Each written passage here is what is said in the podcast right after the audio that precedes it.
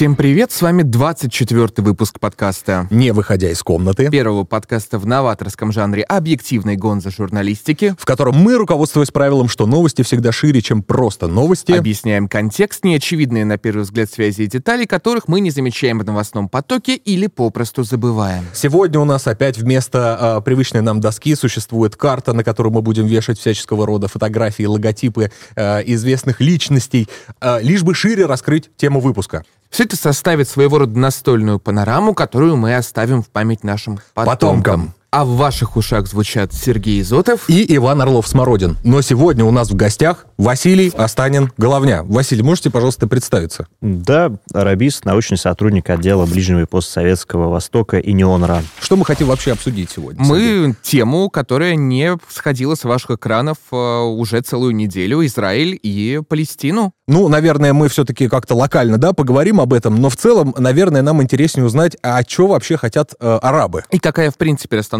сил на Ближнем Востоке, как в этом заинтересованы сторонние акторы, может ли все это перерасти в Третью мировую войну? Где все-таки здесь мы, где здесь все-таки Россия, с кем нам вести переговоры, правильно? В том числе. Да, поэтому сегодня мы хотим обратить наши вопросы к вам. Давайте начнем с э, самого конфликта, поскольку это самый актуальный и горячий инфоповод. С чего все началось, почему так резко вдруг и как это всполыхнуло одномоментно? Потому что всех будто обухом э, по голове ударило, э, а мы так понимаем, что конфликт очень долгий. Конкретно нынешняя ситуация действительно стала для многих э, неожиданностью. Многие сравнивают ее с «Черным лебедем», но для тех, кто э, следит за регионом, э, такой уж неожиданности прям не было. То есть что-то подобное ожидалось, но не в конкретную дату, не в конкретный час, э, но в принципе, что что-то будет происходить, э, было ожидаемо. Э, конфликт имеет очень давнюю историю. Угу. Э, в принципе, если сразу говорить про Ближний Восток как регион, да, то а, в качестве подсистемы ближневосточной а, современных международных отношений это формировалось вокруг арабо-израильского конфликта.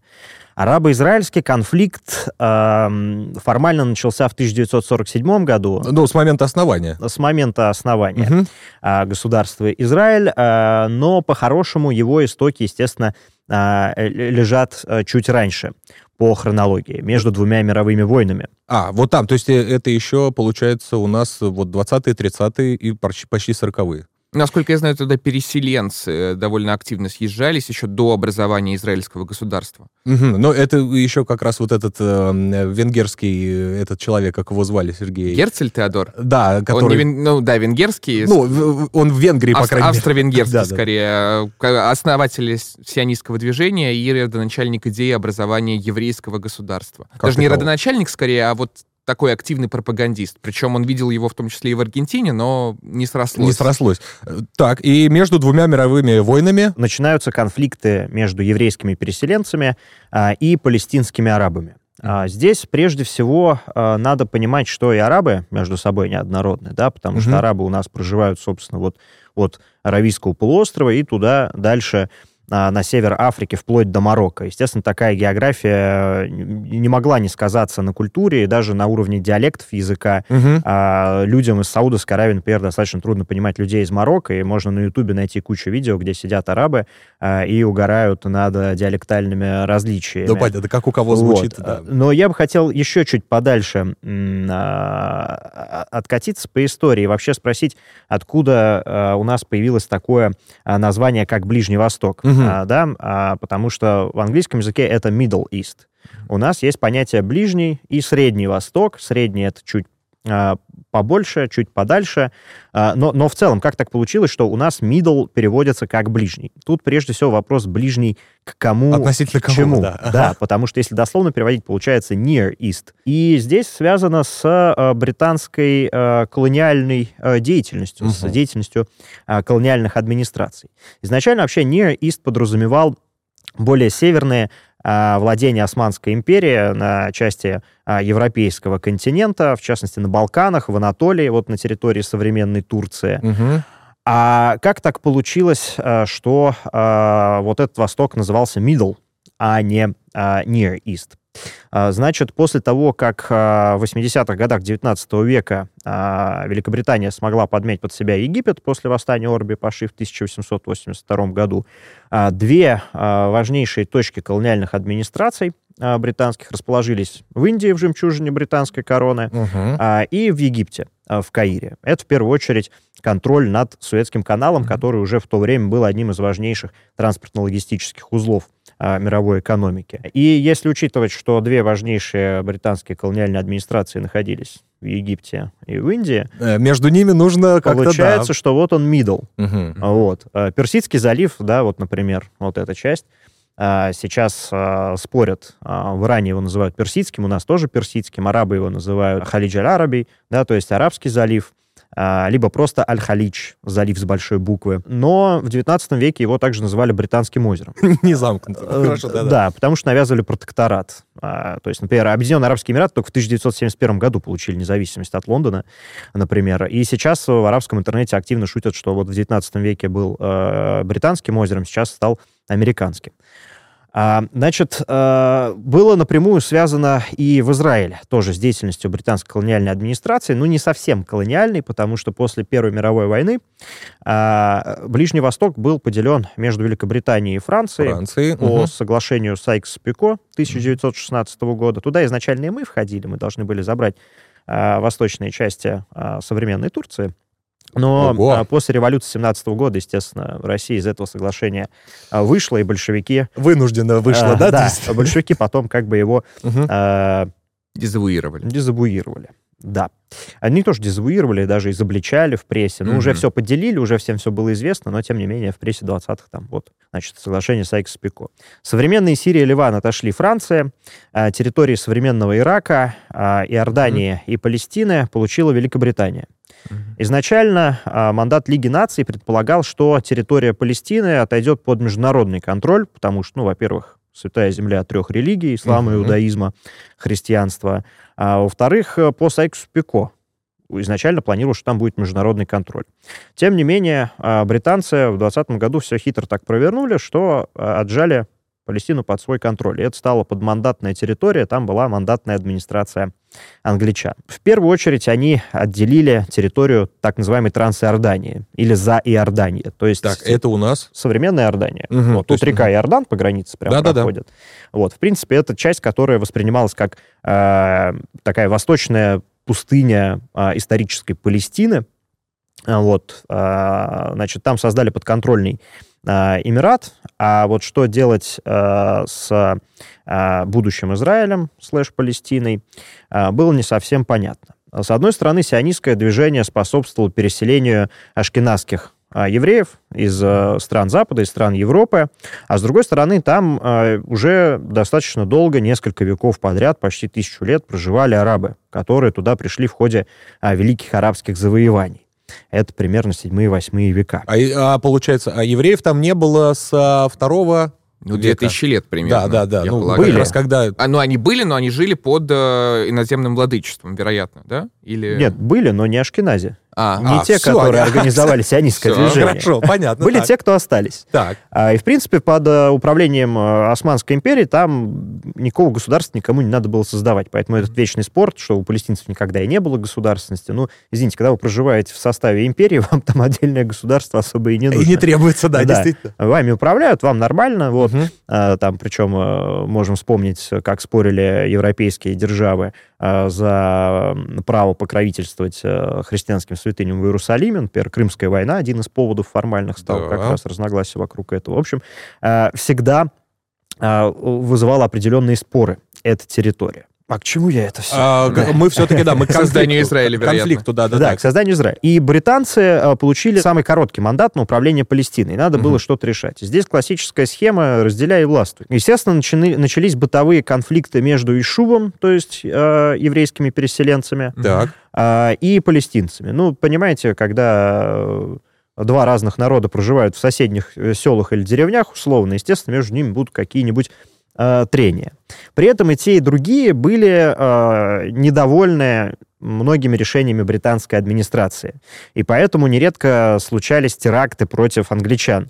Причем не только со стороны палестинцев, а тут активнее в период 20-30-х годов проявляли себя а, еврейские переселенцы. Палестинцы а, старались действовать через своих арабских братьев, которые находились в либо в прямой зависимости, либо в полузависимом состоянии. Тогда еще обороты набирало э, панарабское националистическое движение, да, то есть за создание э, единого арабского государства. Евреи и Шуф э, э, создавали силы самообороны, так mm-hmm. называемую Хагану. А как вообще появилось, что под британским мандатом э, количество еврейских переселенцев э, увеличивалось? И здесь приходит э, второй документ по важности после соглашения Сайкс-Пико, которые определили а, современный политический облик Ближнего Востока.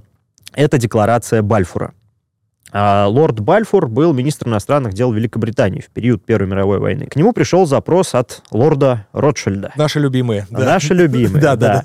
Мол, э, уважаемый товарищ Бальфур, а вы поддержите переселение э, еврейского народа на его историческую родину, на территорию Палестины, а, тогда уже, видимо, Ротшильды знали о соглашении угу. Сайкс-Пико, так как входили э, в круги а, высшие а, британского общества.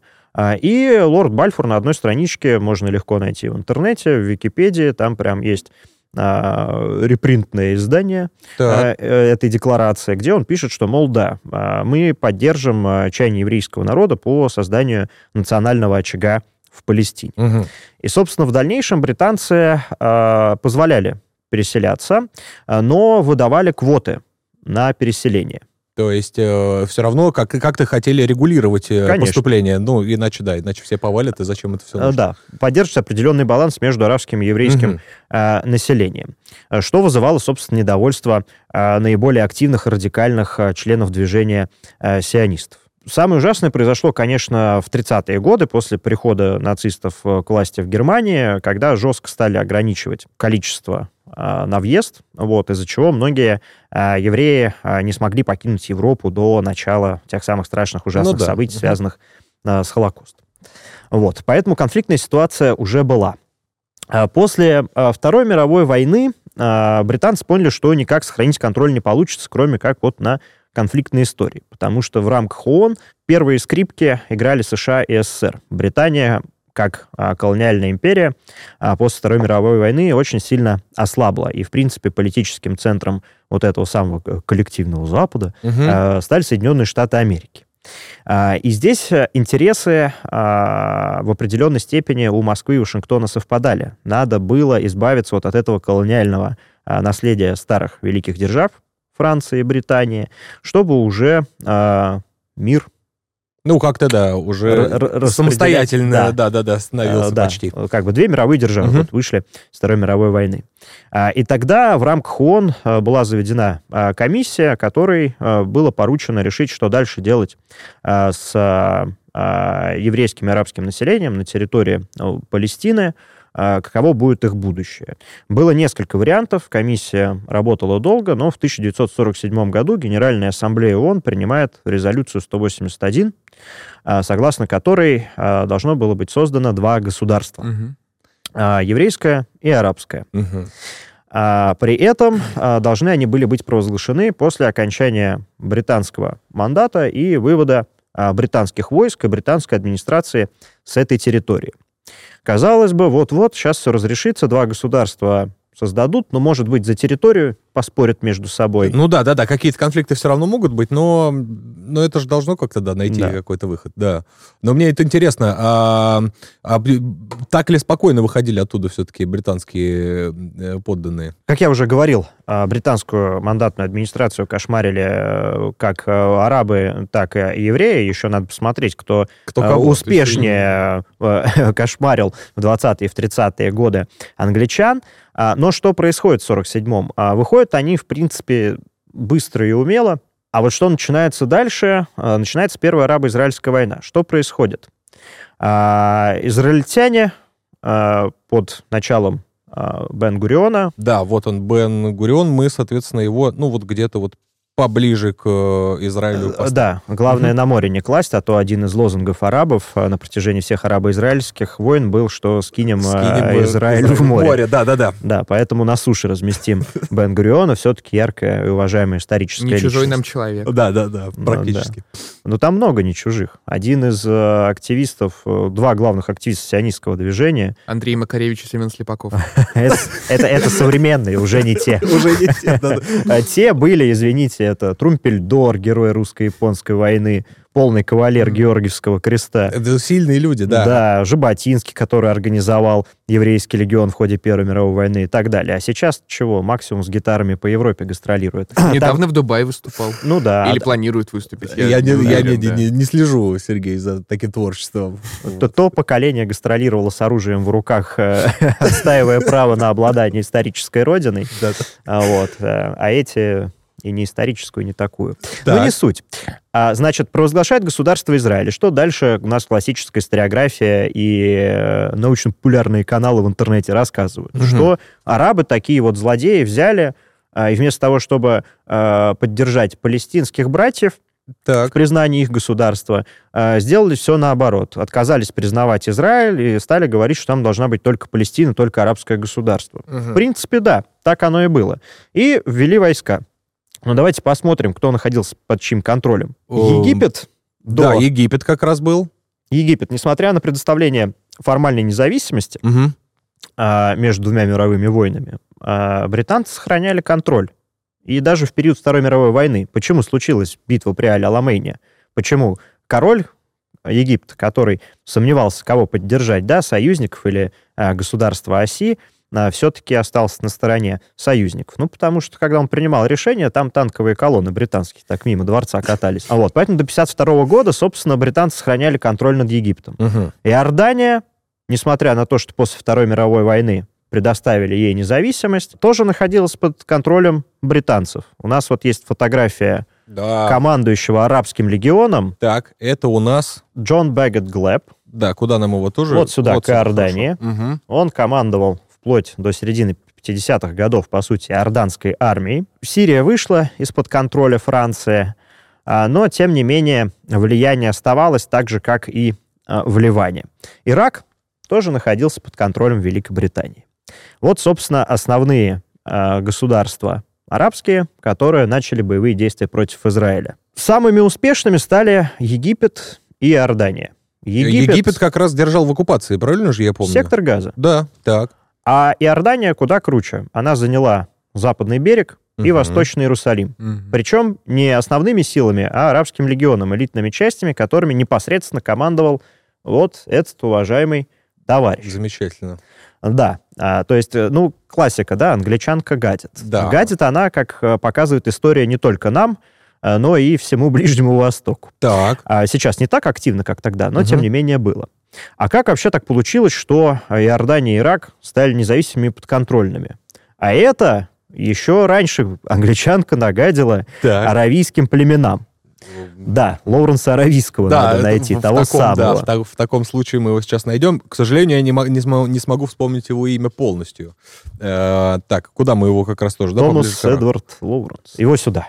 Значит, да, угу. когда еще не было Саудовской Аравии, и все это даже плохо контролировалось Османской империей, потому что османы контролировали Медину а, и Хиджаз. Это вот восточная часть Саудовской Аравии, где находится Мекка. Мекка и Медина — две главные святыни всех мусульман мира. И там а, ими руководила династия хашемитов, потомки пророка Мухаммада. А, и британцы через как раз колониальную администрацию в Египте в период Первой мировой войны решили устроить а, саботаж так сказать, подорвать османские тылы. Угу. А, и организовали Великое Арабское восстание, направив туда, как водится, военных советников. Одним из самых ярких стал Лоуренс Аравийский. Кстати, я так его э, почитывал, э, биографию. Ну, я просто его... Из биографии я помню точно у него, что он любил водить мотоциклы, и, в принципе, после него э, начали делать мотоциклетные шлемы, потому что он обгонял каких-то велосипедистов, разбился, и потом, значит, какой-то медицинский союз пришел к тому, что, ну, короче, к разработке э, мотоциклетных шлемов. Из всего я вот насколько помню, что он был невысокого роста, учился и был, если верить, опять же, источникам и всем этим, он был в школе так-то ложком. То есть, ну, как бы он не был, э, ну, там, я не знаю, альфачом, он не задирал никого, а был достаточно таким спокойным мальчиком, который учился на филологическом факультете, по-моему, в итоге. Э, я точно не помню, где он учился, но, в общем, угу. почти, почти коллега, да, такой э, среди арабистов, первый, о ком узнают, кого читают, эти «Семь столпов мудрости», фильм угу. про него, там разные слухи про ориентацию ходят, вот, в фильме даже эта тема затрагивалась, легендарном байопике, один из лучших байопиков классического Мне Голливуда. кажется, если бы сейчас сделали бы ремейк, то его бы сыграл молодого папа, кто играет? Джуд Лоу. Да, Джуд Лоу его должен был бы сыграть. Мне кажется, у них там даже формы... В смысле, Малкович? в «Королеве пустыни» про Гертруду Белл, другую тоже арабистку-разведчицу. Так. Ну, там как бы ученый-арабист в то время для британцев это был э, и разведчик, да, это важнейший специалист колониальных администраций. Конечно, да-да-да. В тот да. период. Вот, и в фильме про э, Гертруду Белл ее там вроде сыграла э, господи, Николь Кидман. Так. Вот, и там Лоуренса эпизодическую роль исполнил э, Эдвард Каллен, как его, Паттисон. А, да-да-да. И что, получилось? Вампиры в пустыне. Вообще не похож, но, но сыграл неплохо. Сыграл неплохо, понятно. Он высокий такой, там, брутальный, а этот был... Метр шестьдесят пять, да. Лоуренс ну Аравийский структурный двойник э, барона Унгерна фон Штенберга немножко. Поясните, Сергей, поясните а, Был такой э, специфический русский военный начальник аристократ, который ушел в монгольские степи и пытался построить нечто вроде личного, не знаю, как это правильно назвать, э, личного царства, да, по а. восточному образцу, где он э, был таким диктатором-самодуром призывал свет с Востока и вообще очень мистическое персонале. Тем, кто читал Пелевина, он знаком, например. Но это базовый пример из массовой угу. культуры. Но если э, отсылаться к подземельям и драконам, то Унгерн, он все-таки э, хаотично злой, а этот а. законно злой э, персонаж. Вот. Да. Не играл, не знаю. Вот, хорошо, но очень круто. Вот он возглавлял это восстание, потом позже помогал определять границы. Кстати, если обратите внимание, границы тут многие по линейке начерчены. Ну, собственно, как и Африка, там практически. Это вот типичный признак бывших колоний. Что происходит? Э, о ходе восстания не будем сейчас подробно о Лоуренсе Аравийском, но помните, я говорил чуть раньше про декларацию Бальфура, да, про да, обещание да, да. поддержать создание еврейского национального очага на территории Палестины. Угу. Так вот, чтобы втянуть э, арабов э, под началом династии Хашемитов в Великое арабское восстание против османов и ударить э, по тылам турецкой армии, э, обещали создать арабское королевство от Дамаска до моря, угу. от Сирии до моря, то есть от Сирии до юга Аравии. И хашемиты видели все это своей территории единой арабской. Я правильно понимаю, что это все-таки без Ирана? То есть без это... Ирана. Ну, Иран, да, Иран, Иран же не арабы. Да, да, да. Причем произошло это уже после Сайкс-Пико. Арабы не знали о Сайкс-Пико. И вот а, сыновья, как в сказке, да, там старший, средний и младший. Да-да-да, давайте делить а, наследство. Без оценок, да. И вот а, принц Фейсал после был... А, его сначала в Сирию заслали, посмотрим, а сможет ли он в Сирии отбить у французов uh-huh. эту территорию, обещанную по Сайксу-Пико. Пусть попробует сделать там королевство. Не получилось. Французы очень быстро его выбили под началом генерала а, Гуро, который приехал в Дамаск, устроил парад, приехал к гробнице Саладина. Ну, такая байка красивая есть. Приехал к гробнице Саладина, объявился о потомком Готфрида Буйонского, подошел к дверям, постучал, такой... Саладин, ты слышишь? Мы вернулись. Вот, вот э, и любовь э, местного населения к французской администрации в Сирии была обеспечена с этого момента. Угу. А, значит, что? А, старший сын Фейсал садится королем в Ирак, а, средний Абдалла а, отправляется в Иорданию, где нет ничего, кроме развалин самых диких и необузданных бедуинов, это прямая цитата из одного исторического источника, и черкесских переселенцев. Черкесами называют всех кавказцев, которые после восстания имама Шамиля ушли в Османскую империю. Угу. Их сначала на Балканах разместили, они там что-то нехорошо себя вели, и османы, как вот ну, понятно, надо же было помочь э, братьям. Вот они взяли их и в пустыню туда, к самым диким и необузанным бедуинам сослали. А вот, и поэтому, собственно, Иордания, которая вообще никогда не существовала как какого-то государственного образования, угу.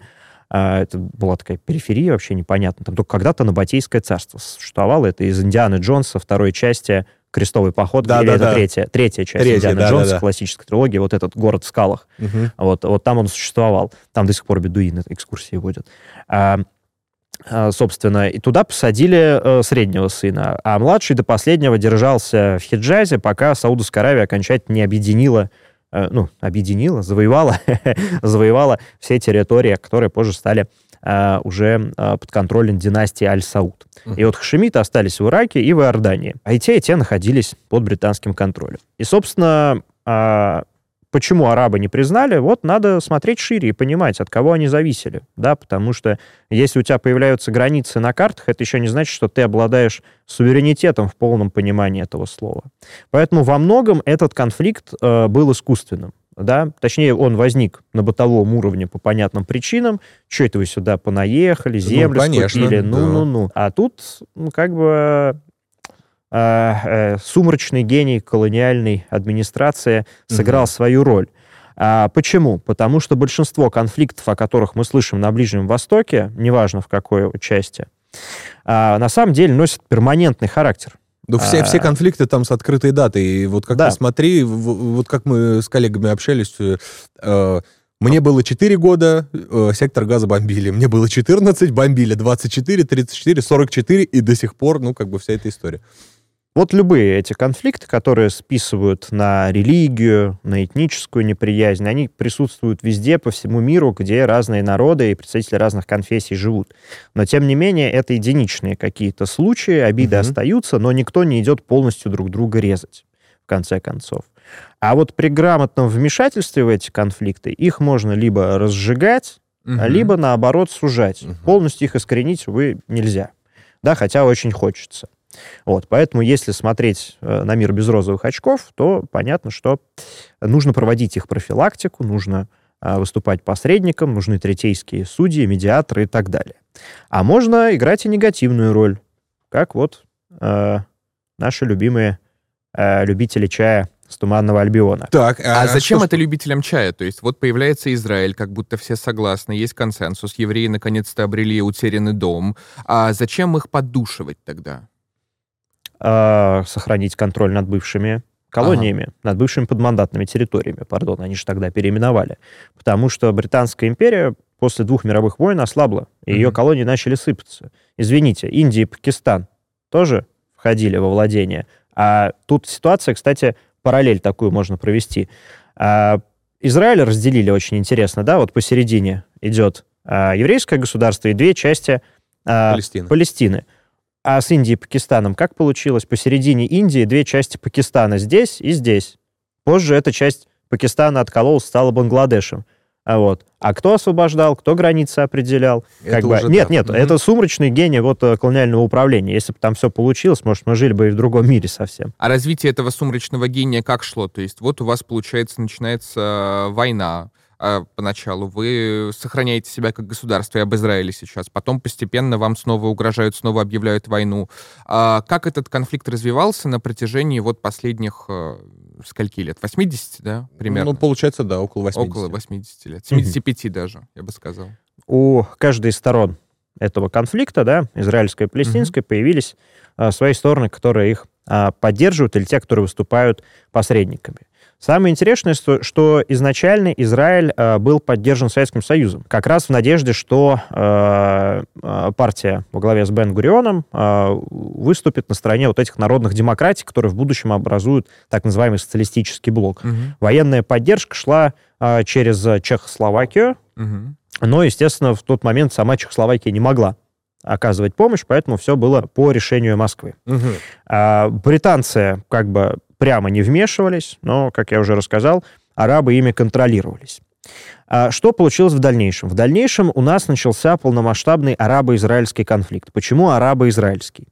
Потому что многие арабские государства, почти все, а, объединились вокруг идеи создания независимой Палестины. И государства арабские нападали на государство Израиль.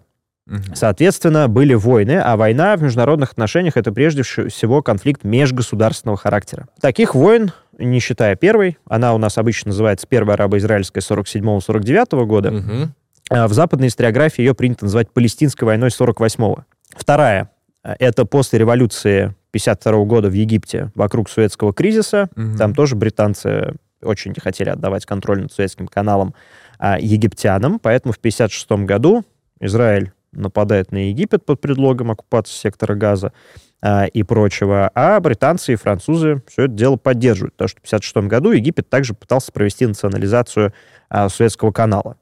А, при этом, опять же, Советский Союз и США а, выступают такими медиаторами, мол, так, стоп, хватит, потом будем определяться. В то время да. э, за Египет вообще жутко боролись Москва и Вашингтон, но это отдельная история, конечно. Э, в принципе, закончилась национализация Советского канала, и влияние Великобритании с 1956 года начинает в регионе снижаться. И то, откуда уходит Великобритания, туда приходит США.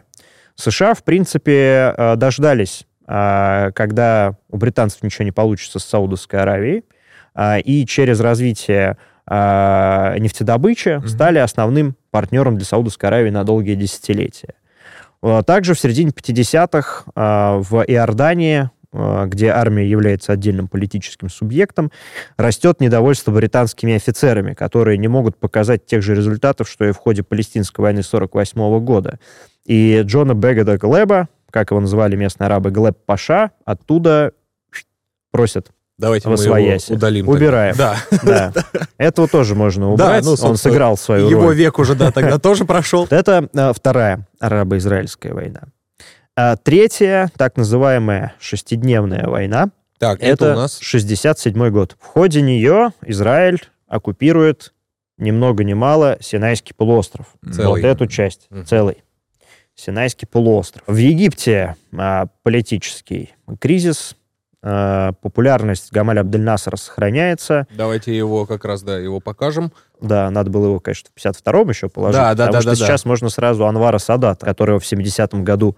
Соответственно, да, был Наср так, а да. вот это теперь Садат. Угу. И вот здесь такой момент, а, что Гамаль Абдель-Насар а, был лидером не только Египта, но и панарабского движения. Египет угу. тогда позиционировался как мощнейшее арабское государство, и они стояли в авангарде панарабизма. Они даже создавали в свое время Объединенную Арабскую Республику. Э, с Сирией, Йемен туда недолго входил. Все быстро распалось, потому что э, у сирийцев и египтян э, ну, знаменитая любовь соседних братских народов. Она, она, она везде одинаковая, что в Восточной Европе, что на Ближнем Востоке. Ну, кстати, довольно проблематичная идея общей арабской нации. Всегда было интересно, что вот а, условно государства, которые были более приближены к Европе, они сохранили некоторое подобие национальных государств, потому что там влияние европейское, интеллектуальное и прочее. А вот Саудовская Аравия, Йемен, Оман, Объединенные Арабские Эмираты, как будто это одно и то же. То есть э, и там, и там арабы, и там, и там какие-то некоторые королевские династии. Вопрос тогда возникает, а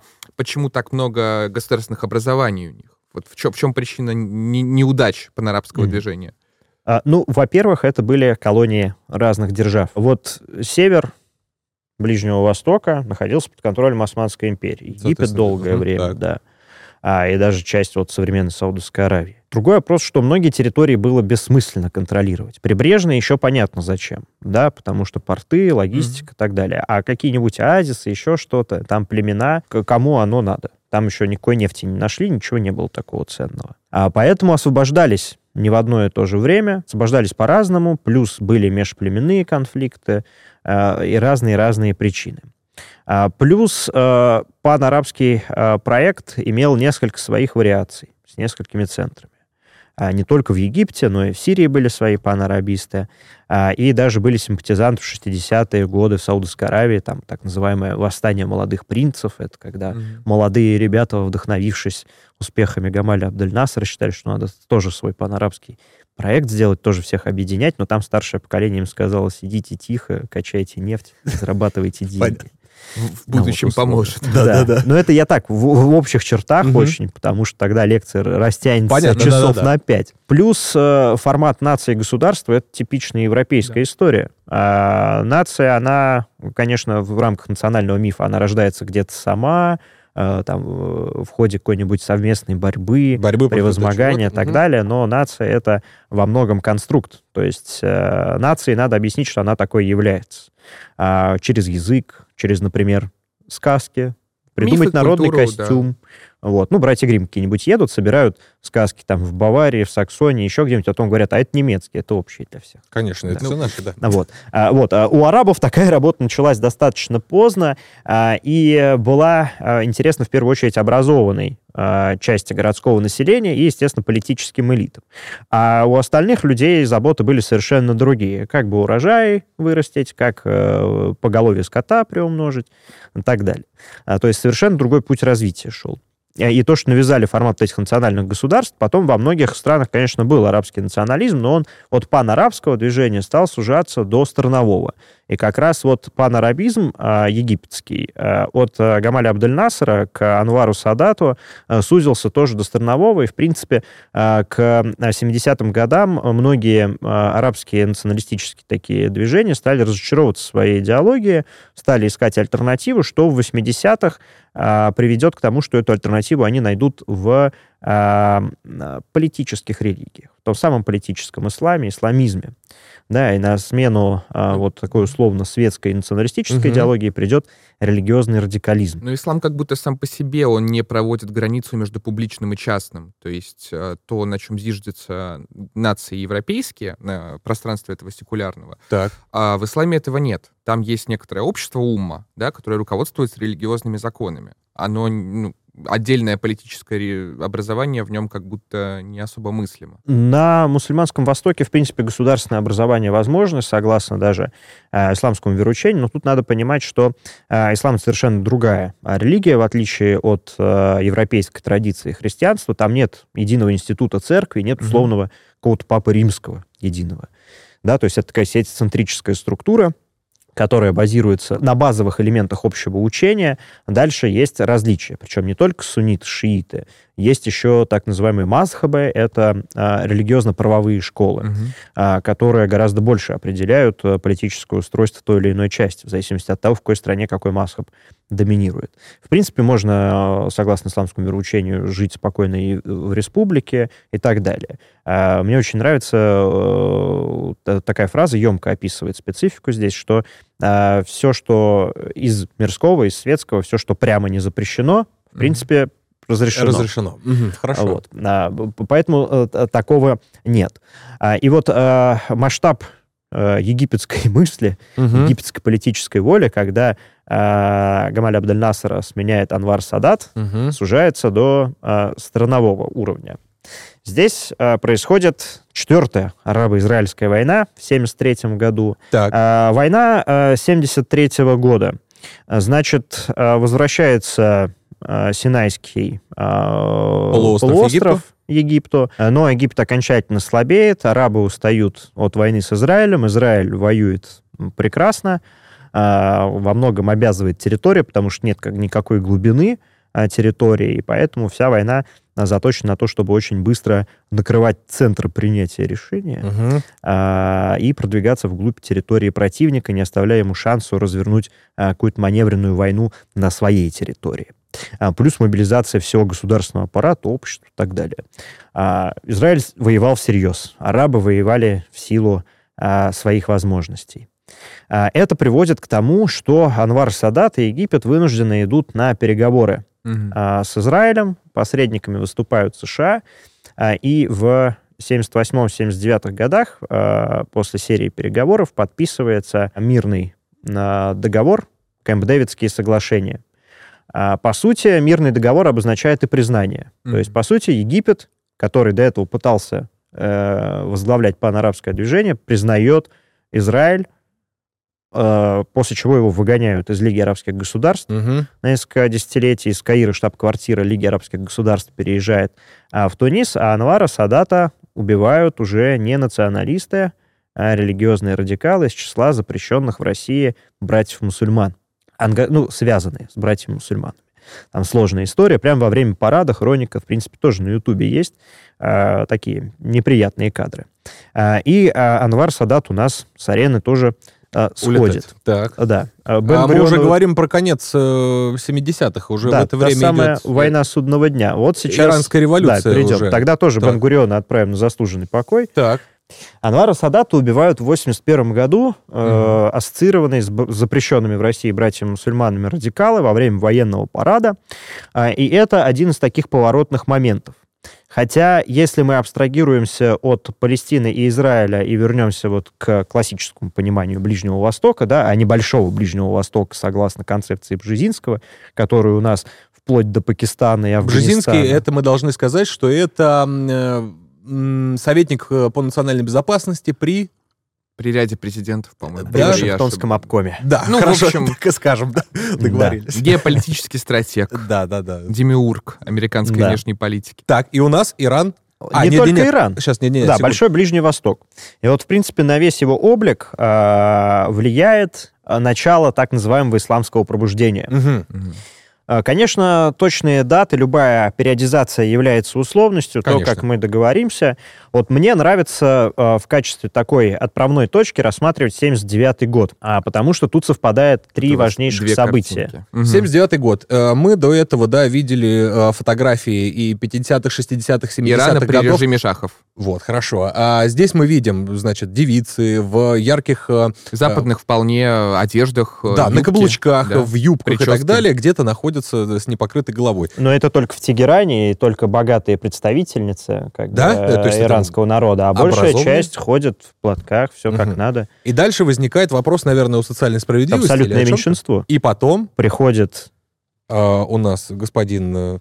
Да, Хамини, Хамини, да. Вот, и всех э, заставляет одеваться прилично. А, Исламская да. революция. Кстати, у Кристиана да. Крахта был э, роман 1979. Есть такой писатель э, германоязычный. Начинается с того, что пара гомосексуальная приезжает на вечеринку в Тегеран. Пропаганда ЛГБТ да, и т.д. и т.п. Да. Разврат, прочее потрясающие провокации происходят, но потом начинается революция, и главному герою приходится скрываться от э, исламистов. Он э, бежит потом в горы, угу. причем китайские на Тибет, потому что ему так э, сказал какой-то пророк, что тебе нужно обойти Эверест несколько раз, и заканчивает в маистском лагере буквально жуя личинок с фекалиями и перечитывая книжечку Мао красную по несколько раз. Да, Это был такой автопик. Исламская революция, и Иран становится Исламской республикой. Угу. Иран, свергнув а, шахский режим, у которого были, конечно, и свои преимущества для богатого образованного меньшинства. Например, можно было одеваться на европейский манер. Так. А для народных масс, э, которые поддержали а, вот эту консервативную религиозную революцию, это, конечно, стало избавлением от а, шахского режима, но это тоже отдельная история. А, и а, надо учитывать, что Иран всегда обладал ярко выраженной шиитской спецификой. И это мощное проявление шиитского течения политического ислама.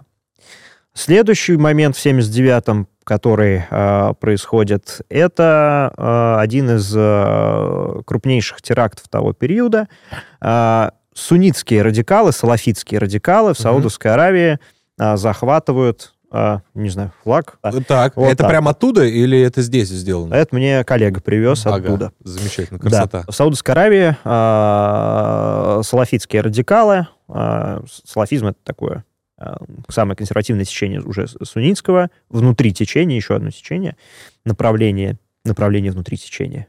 Э, да, хорошо звучит. Да. Субтечение. Да. Э, самое радикальное, захватывают э, запретную мечеть э, Масджид Аль-Харам. Э, это в Мекке, собственно, тот самый комплекс, где находится Кааба. Да, один пожалуйста. из центральных, центральных объектов. Это где-то 80 да, километров от, вот здесь, да, да. от э, берега. Происходит захват. Это стало шоком для всей Саудовской Аравии, после чего они начали активизировать свою региональную политику, и в том числе религиозный вектор своей политики. И, по сути, до этого Саудовская Аравия больше была ориентирована вовнутрь, то после 1979 года, особенно после того, как появляется э, Исламская республика Иран, своей ярко выраженной э, шиитской спецификой, э, Саудовская Аравия все больше начинает развивать свою ярко выраженную суннитскую специфику. Uh-huh. Ну и плюс у нас в 1979 году начинается война в Афганистане которая длилась до 89 года и стала таким тренировочным лагерем для уж совсем хаотичных э, злодеев, джихадистов разного рода, включая будущую запрещенную Аль-Каиду, Усаму Бен Ладена и так далее. И Талибан тоже запрещенный э, родился вот э, в ходе этой войны.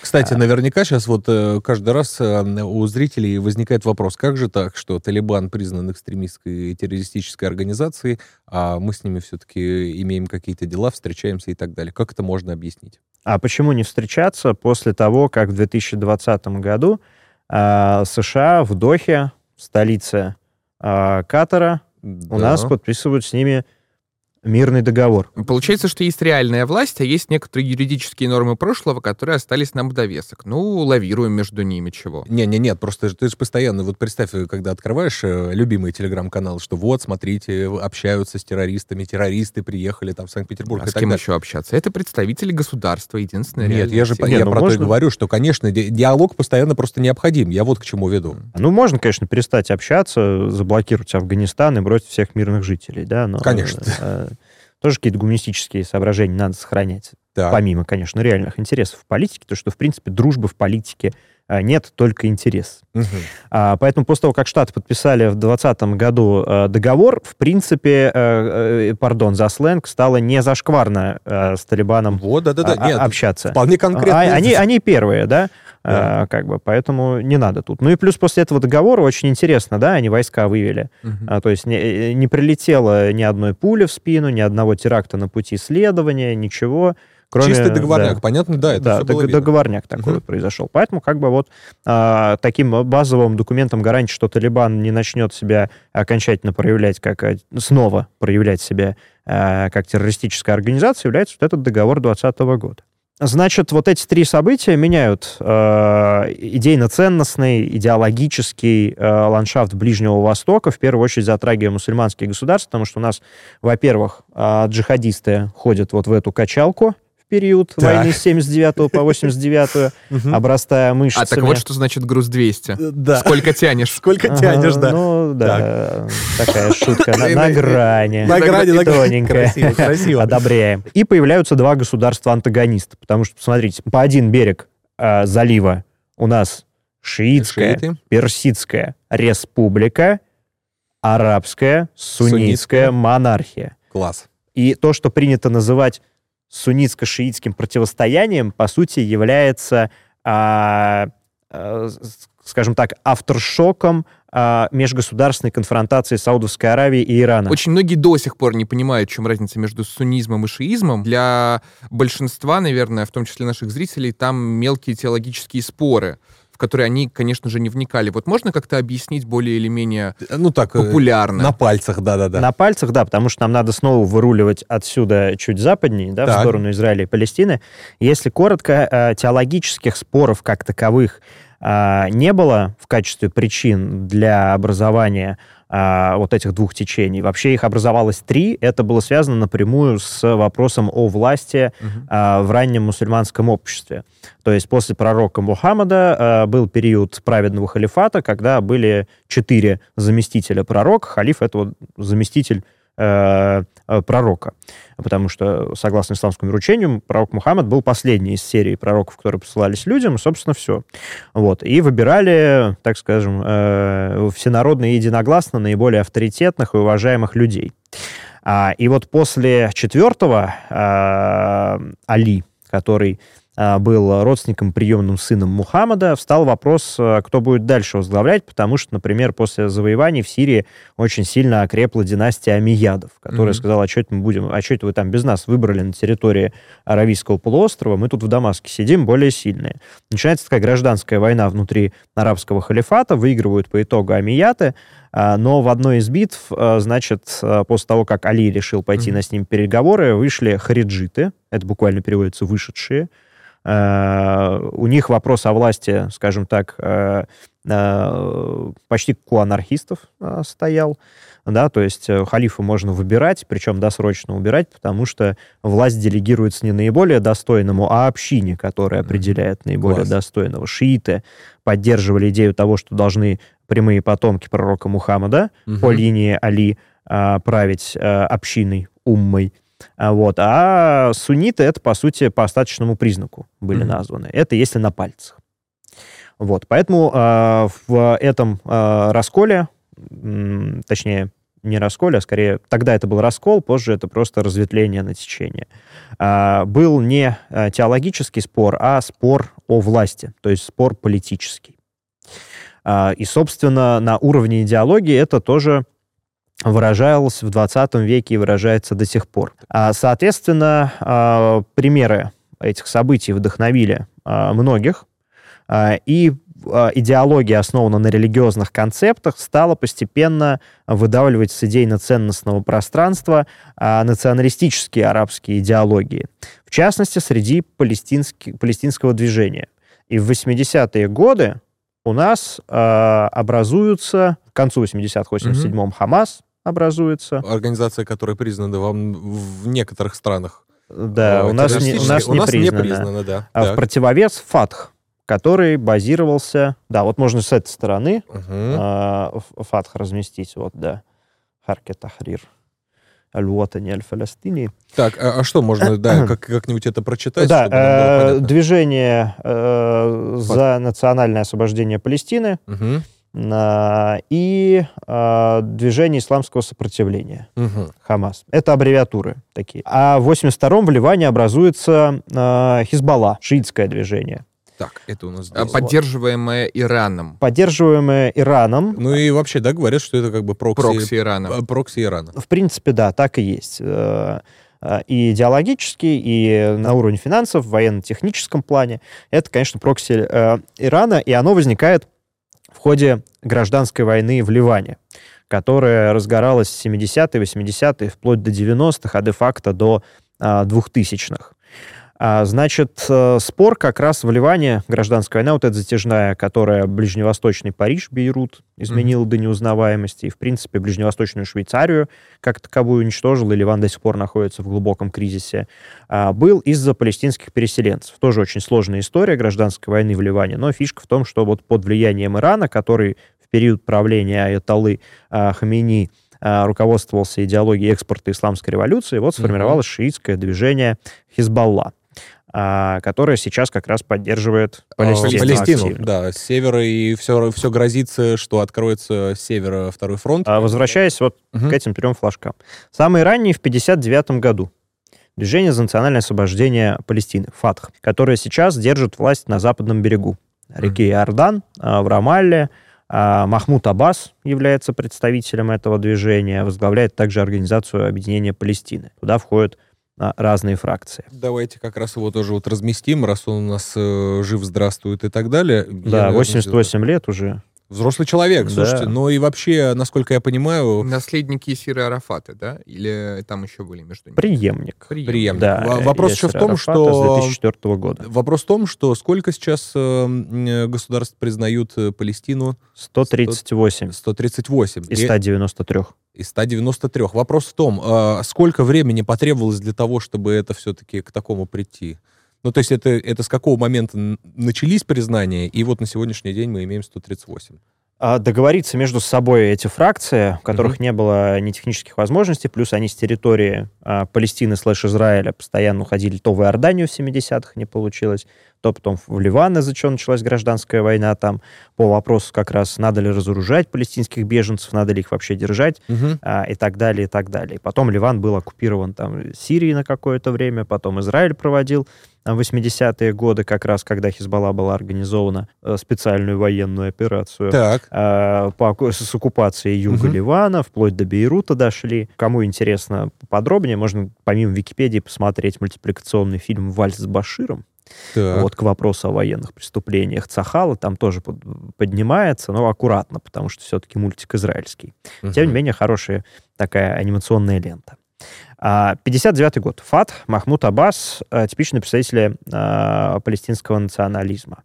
Вот. А э, Хамас, который тоже сейчас в СМИ почему-то приписывают, что это вот подконтрольные Тегерану, э, тоже прокси. Нет, прокси угу. находятся севернее. Вот они с желто-зеленым флагом Хизбалла. Ну, соответственно, да, вот, да, Ливан. движение. Давайте еще флаг, наверное, Ливана. Вон у нас. Так, вот Кедр. Ливан. Да, тот самый. Красивый, кстати, флаг. Да. Кедр ливанский здорового человека. Вот они прокси э, Ирана. Хамас э, по большей части суннитское а, движение, которое возникло гораздо позже, в 1987 году, в ходе а, так называемой интифады. Первая интифада. Она же интифада камней. Интифада в переводе с арабского — это восстание. К 80-м годам, после мирного соглашения с Египтом, по сути, арабо-израильские войны прекратились. И конфликт локализовался с арабо-израильского конфликта, потому что фишка называть арабо-израильским подчеркивать единство арабских государств. Э, э, да? По какому-то, да, вопросу, и, вот. значит, в противовес Израиль. Так. А здесь все сужается до палестино-израильского конфликта. Угу. То есть конкретно палестинских арабов и Израиля. При этом государства, как такового, у Палестины не было. Они пытались его создать на территориях, которые были изначально предназначены по резолюции Генеральной Ассамблеи ООН-181. Позже палестинцы а, в отсутствие единого аппарата управления, который в Израиле был создан, в чем преимущество Израиля, а у них не было, и они начали расходиться по идеологии. И они говорили, что надо два государства сделать, другие говорят, нет, надо одно. А, третьи говорят, а в принципе, почему бы не получить там паспорта израильские. Многие палестинцы, ну не, не так много, но некоторые получили израильские паспорта, а, являются гражданами Израиля. И вот э, Израиль часто говорит, ну вот, нормально же живут, взяли паспорта израильские, угу. вот, хорошо, наша территория, все, так, давайте тоже интегрируйтесь, интегрируйтесь. Так. Ну, вот. Но принципиальным моментом остается. И наиболее радикальные, которые позже пересели с идеологии национализма арабского на исламистскую идеологию, как Хамас, угу они отказывают в праве существования Израилю уже, да, а, включая, кстати говоря, Исламскую республику Иран. Они называют Израиль сионистским оккупационным режимом, угу. а, но они э, по своей конституции, после ее реформы, даже после того, как скончался а, Аятолла Хамини, к нему на смену пришел Хамини. Аятолла Хамини. Легко запутаться. Да. Вот э, после смерти Хамини провели конституционную реформу и вроде как убрали идеологию экспорта исламской революции, в ходе которой они создали, например, Хизбаллу, да, и пытались поддерживать своих шиитских единомышленников и в Ираке, а, и в Сирии, и в Ливане. Понимаете, там есть такая а, теория полуконспирологическая, хотя с точки зрения геополитики вполне логичная, что э, Исламская республика Иран вот этим экспортом исламской революции хотела добиться создания так называемого шиитского полумесяца до Ливана, для того, чтобы иметь транспортный коридор в Средиземное море, потому что Иран, по сути, зажат Персидским заливом. Угу. Но это немножко такая секундочка геополитики. Так. А возвращаясь к конституционной реформе, значит, от экспорта исламской революции напрямую они отказываются, а, но в Конституции после реформы у них сохраняется пункт о том, что они поддерживают борьбу всех угнетенных по всему миру против их угнетателей.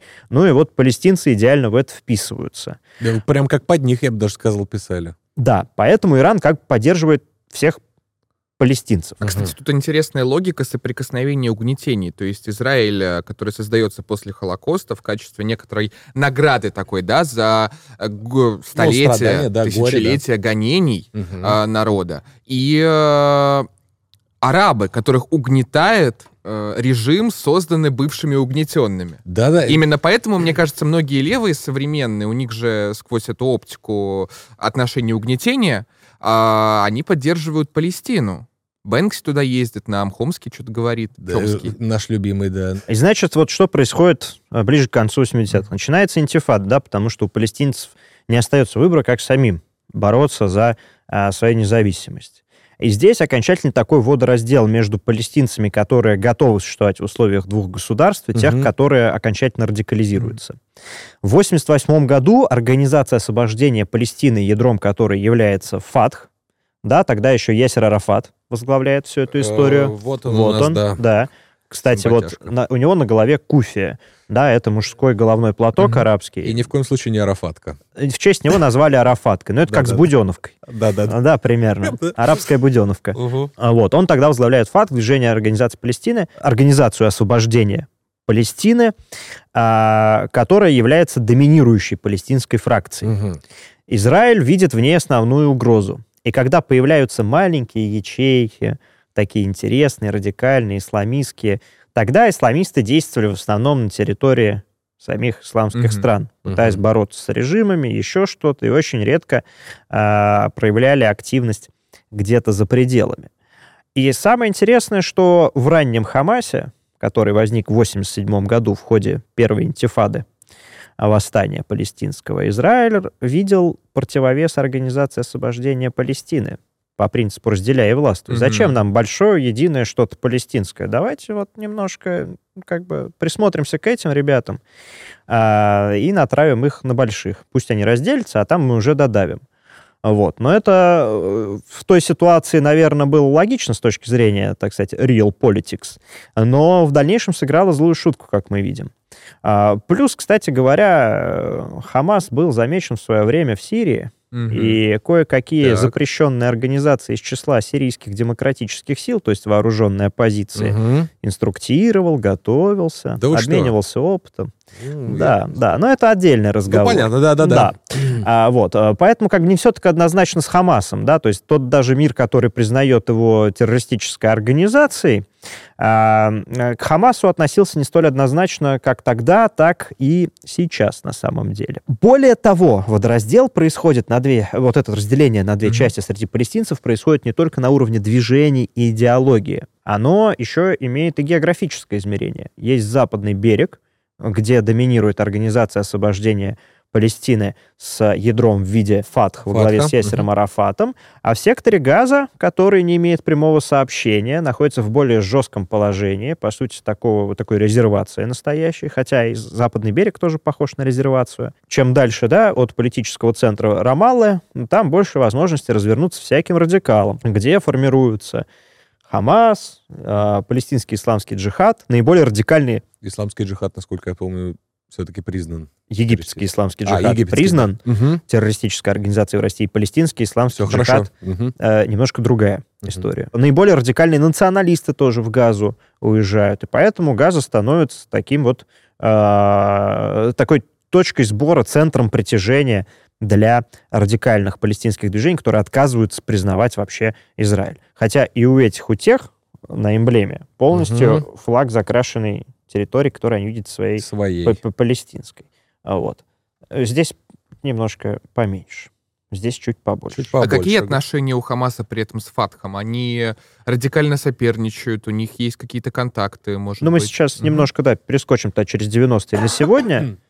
Сегодня э, расстановка такая, что Хамас э, спит и видит, как снести Махмуда Аббаса. Угу. Махмуд Аббас, ему 88 лет, он возглавляет э, палестинскую национальную администрацию. В Израиле, правда, ее называют палестинской национальной автономией. Ну, понятно. опять же, угу. такие тонкие лингвистические, политические нюансики. Вона. С 2004 года, с момента э, смерти Ясера Арафата. Лауреата Нобелевской Нет, премии, оставим. кстати. Пока оставим, хорошо. И значит, вот после э, первой интифады 87-91 года э, стало понятно, что просто локализовать с арабо-израильского конфликта угу. до палестино-израильского недостаточно, надо продолжать э, мирить все-таки стороны, что-то решать, потому что Ближний Восток э, весь 20 век был настоящим гордиевым узлом мировой политики, и сейчас таким остается. И видите, какой резонанс э, текущая ситуация вызвала по всему миру. А, значит, после этой интифады активизируется снова переговорный процесс а, при международном посредничестве и подписываются новые соглашения. А, это Осло-1, в Норвегии, и Осло-2. Не в Норвегии, но продолжение ну, тех ну, понятно. соглашений. Да. Угу. Их подписывает Ясер Арафат и Ицхак Рабин, премьер-министр На тот момент, Израиля. да, премьер-министр Израиля. Они смогли объединить большинство политикума палестинского, в случае Асера Арафата, здесь а, политикума израильского, который дал добро на то, чтобы что-то решить. А можно определить, на чем они именно сошлись? Э, ну, как бы, как все-таки, ну, насколько сложно же, мы же понимаем, найти какой-то... Компромисс. Какой-то, да, какой-то компромисс. На чем они все-таки сошлись? А я прямо сейчас зачитаю по пунктам, что произошло. Mm-hmm. Так. Накануне Осло-1 а, следующие принципы. Это первое, признание права Израиля на существование – в мире и безопасности. Второе, признание резолюции 242 и 338 Совета безопасности ООН.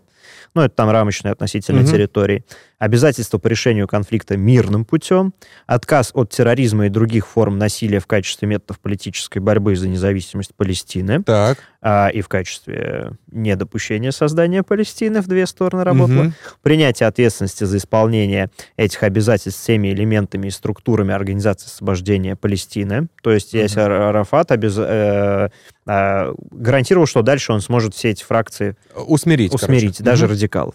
Объявление недействительными пунктов палестинской хартии, отрицающей право Израиля на существование, Так. и обязательство внести необходимые изменения палестинской хартии на рассмотрение Палестинского национального совета с целью создания Палестинской национальной администрации. То есть, Так. наконец, чтобы не фракции, политические движения рулили процессом. А все-таки понятно, хотя бы этот, дайте юридический Легитимность. адрес, чтобы я факс хотя бы, да, вам высылал. И э, один из важных моментов это был, что Израиль прекратит на территориях, обещанных по резолюции 181 Израилю, строить свои поселения, прекратит политику поселений. В принципе, два сильных политика нашли в себе достаточно сил и воли для того, чтобы а, пойти а, на снижение градуса и даже начать Мгм. мирный процесс. А в 95 году после Осло-1 а, подписываются другие соглашения, а, которые назвали Осло-2, которые уточняют дальнейшее развитие мирного процесса. То есть процесс шел дальше, то есть уже все продвигалось Дальше. вперед. Но тут Исхака Рабина убивает израильский правый радикал Радикал, да. в Слишком, 95 году. слишком, говорит, ты мягкий. Правильно же я помню? Ну, да, с точки зрения правых радикалов, Конечно, безусловно. да, да, да. Да. Ясер Арафат начинает терять позиции, потому что слишком разрослись радикалы, включая сектор газа, которые а, продолжают вооруженную борьбу, что дает, в принципе, Израилю э, Право отвечать. пра- право отвечать, и более того, говорит, ну, гарантировал же, что сможешь под- подмять под себя и, усмирить. А они вон что творят. А, и поэтому в 90-е, 2000-е все это продолжается. Но уже сами а, арабы, которые раньше выступали единым фронтом против Израиля, а, не хотят впрягаться в эту историю, и даже в прессе а, д- 2000-х, 2010-х а, термин а, арабо-израильский конфликт а, э, начал заменяться палестинская проблема, палестино-израильский конфликт. Палестинский Самих вопрос, арабов. да-да-да. Палестинский вопрос и так Мгм. далее. Что происходит сейчас? Сейчас не палестинцы, не все палестинцы разом решили Мгм. пойти а, и убивать израильтян. А, пошел только Хамас. Хамас, примерно его численность 20 тысяч человек. Мгм. У А него это- есть... а я вот не знаю, как надо было такую дерзость-то поймать, чтобы э, пойти э, контингентом в 20 тысяч что-нибудь там придумать? Стратегия в чем? То есть это у вас э, ма- массированная партизанская вылазка при обстреле, угон заложников, цель э, напугать? Или все-таки спичку кинуть и надеяться на то, что кто-то еще э, под- присоединится? Да, ближе. То есть э, надо учитывать, что в отличие от Организации освобождения Палестины и Мгм. ФАТХа, которые обладают хоть какой-то структурой, напоминающей государство, в 1988 году они все-таки объявили о создании государства, а которое имеет статус наблюдателя в ООН. А, Хамас является радикальным исламистским политическим движением. Они не ставят перед собой стратегических целей в принципе. Они, как и все радикалы, могут ставить только политические цели и рассчитывать на эффект определенный. Мгм. Поэтому они пользуются, по сути, террористической, в классическом понимании, да, это через а, устрашение и через создание благоприятных для себя переговорных позиций. А, Ну, путем т- набора заложников, да, правильно мы понимаем? набор да? заложников и так далее. Более того, прорыв территорий, если бы они, например, ограничились прорывом на те территории, которые по а, э, резолюции 181 принадлежат палестинцам, то, в принципе, они потом могли бы сказать, а мы действовали на своих как бы, законных территориях. Но они этого не, не дают права на существование Израиля, не, приз- не признают право на Мгм. существование Израиля в отличие от палестинской национальной администрации.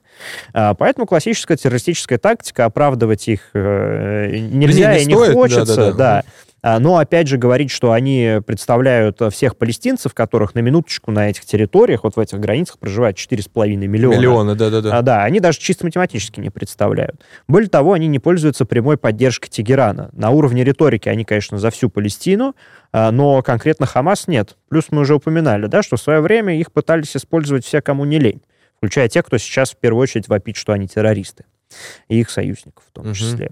Просто интересно, как решение принималось. В этот конкретный день мы совершим массированную атаку, которой не было долгие, долгие годы. Да, А а ради которые чего? потом скажут, что таких жертв не было со Вот. времен Холокоста, да. Политические цели, методы террористические, Мгм. а цели политические, какие? Мгм.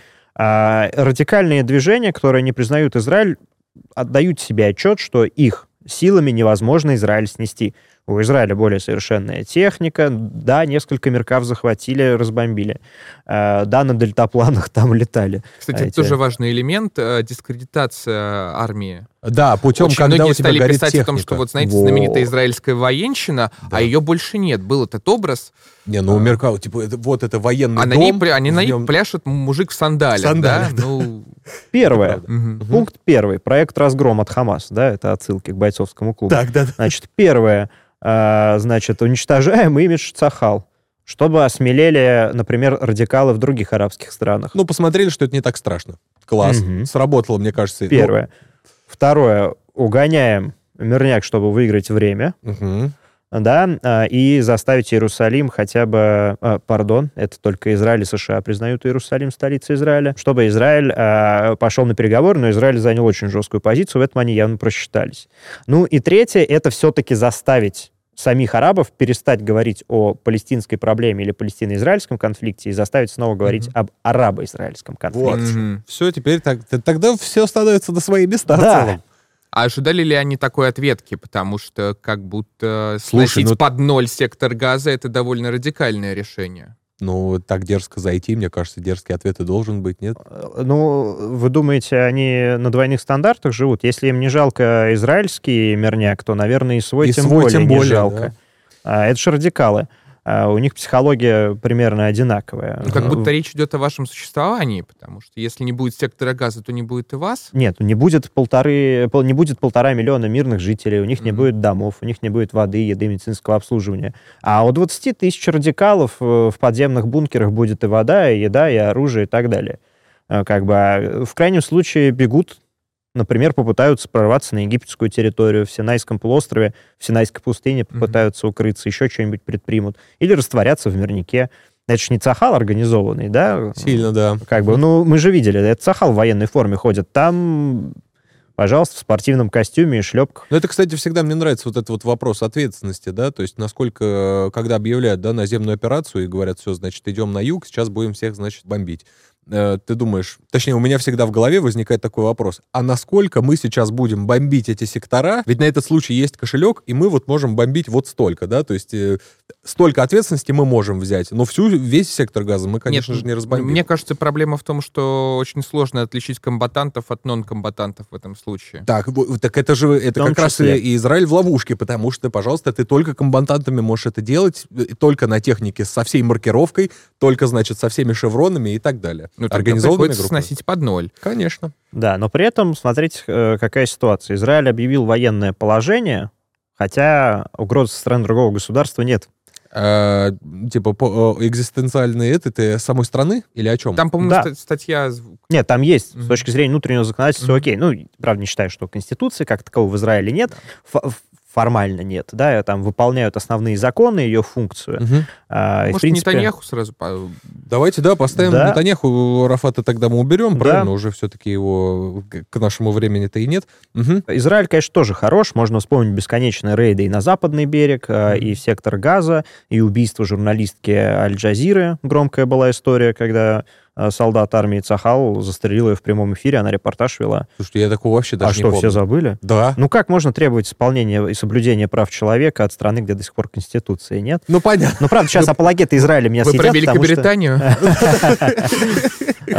Да. А, Апологеты Израиля меня съедят потом в комментариях, да, потому что скажут, а вот, сами же упомянули про основной закон, а теперь вот обвиняете. Но это в рамках юмора. Но только юмор спасает в таких страшных ситуациях. Конечно. Поэтому, да. Возвращаясь, да, э, что происходит?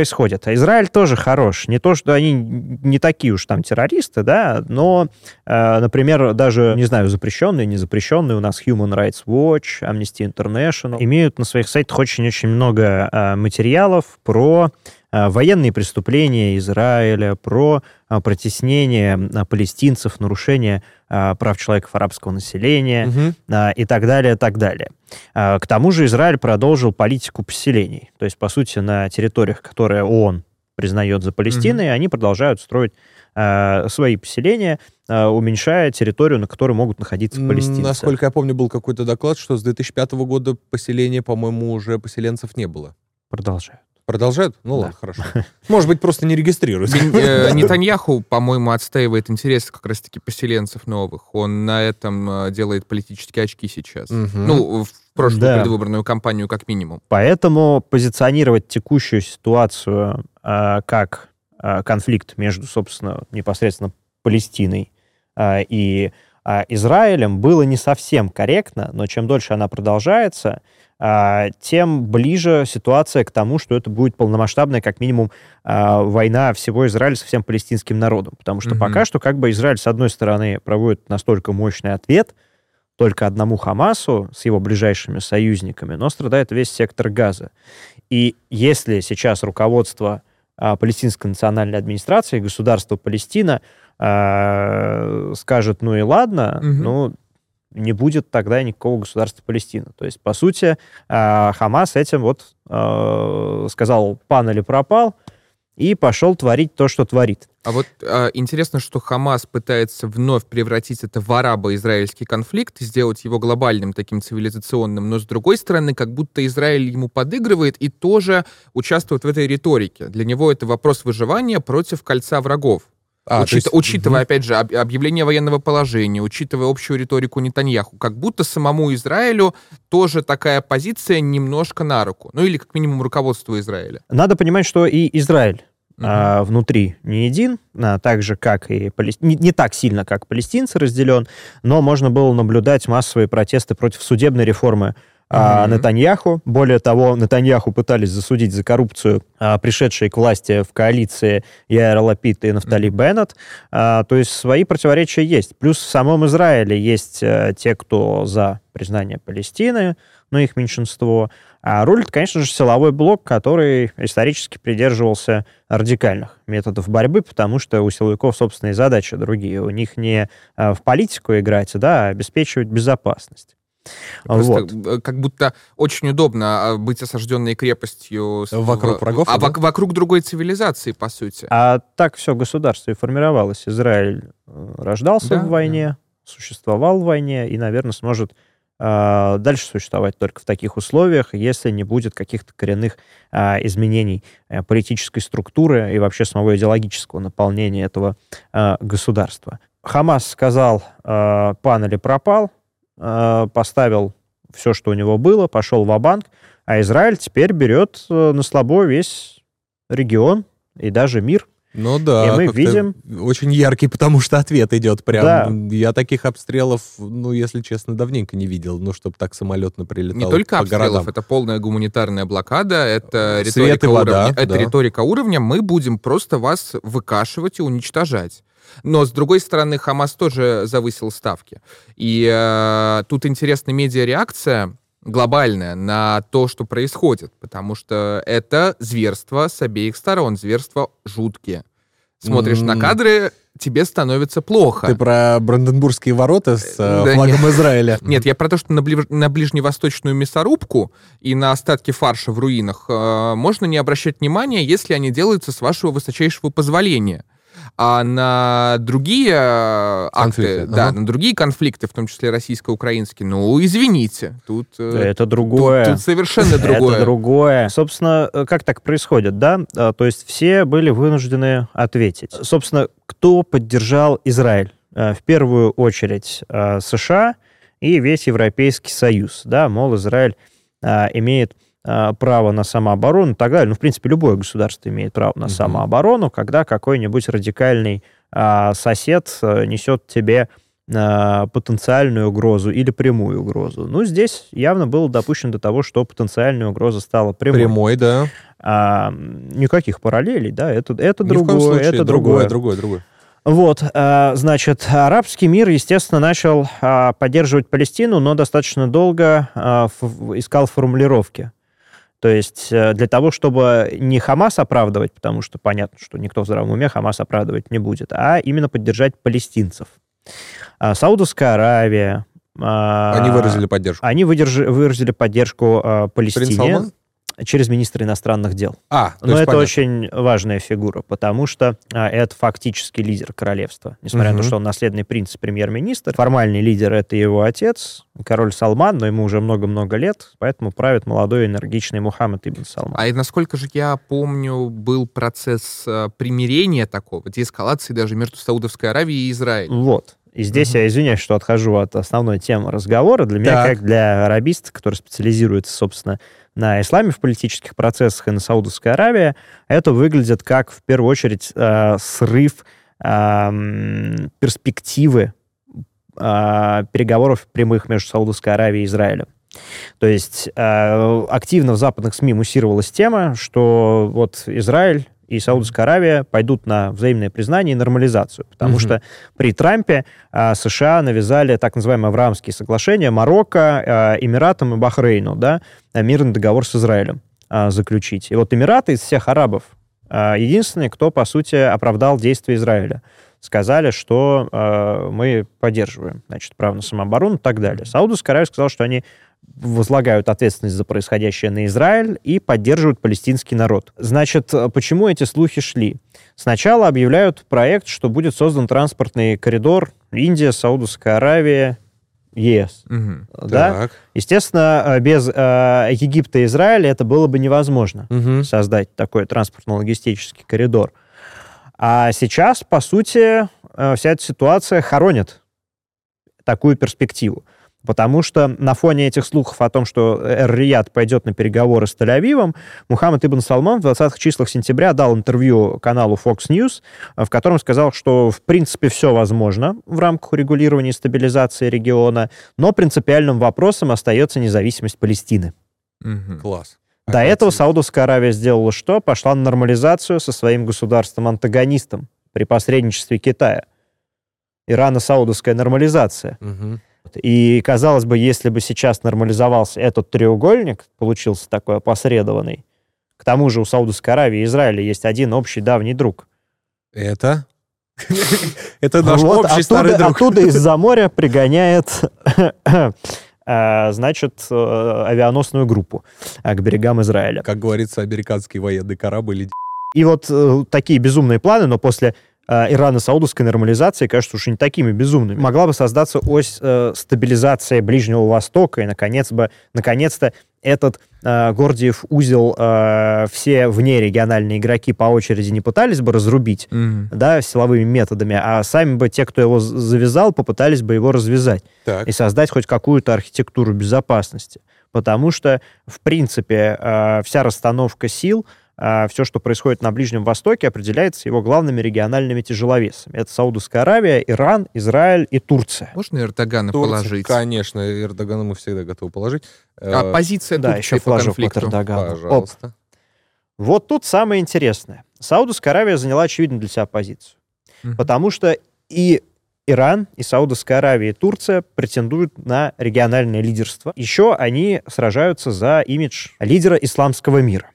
Каждый по-разному. Да, то есть у нас был конфликт между арабской суннитской монархией и персидской шиитской республикой. У нас еще есть Турецкая республика, которая после Ататюрка формировалась как светское государство, но после прихода Ататюрка 2.0, э, который пытается вертеться на всех возможных стульях, всеми возможными конечностями, э, Турция начала активно исламизироваться. И очень интересная история с так называемым «зеленым интернационалом» который формировался вокруг запрещенных в России братьев-мусульман. Угу.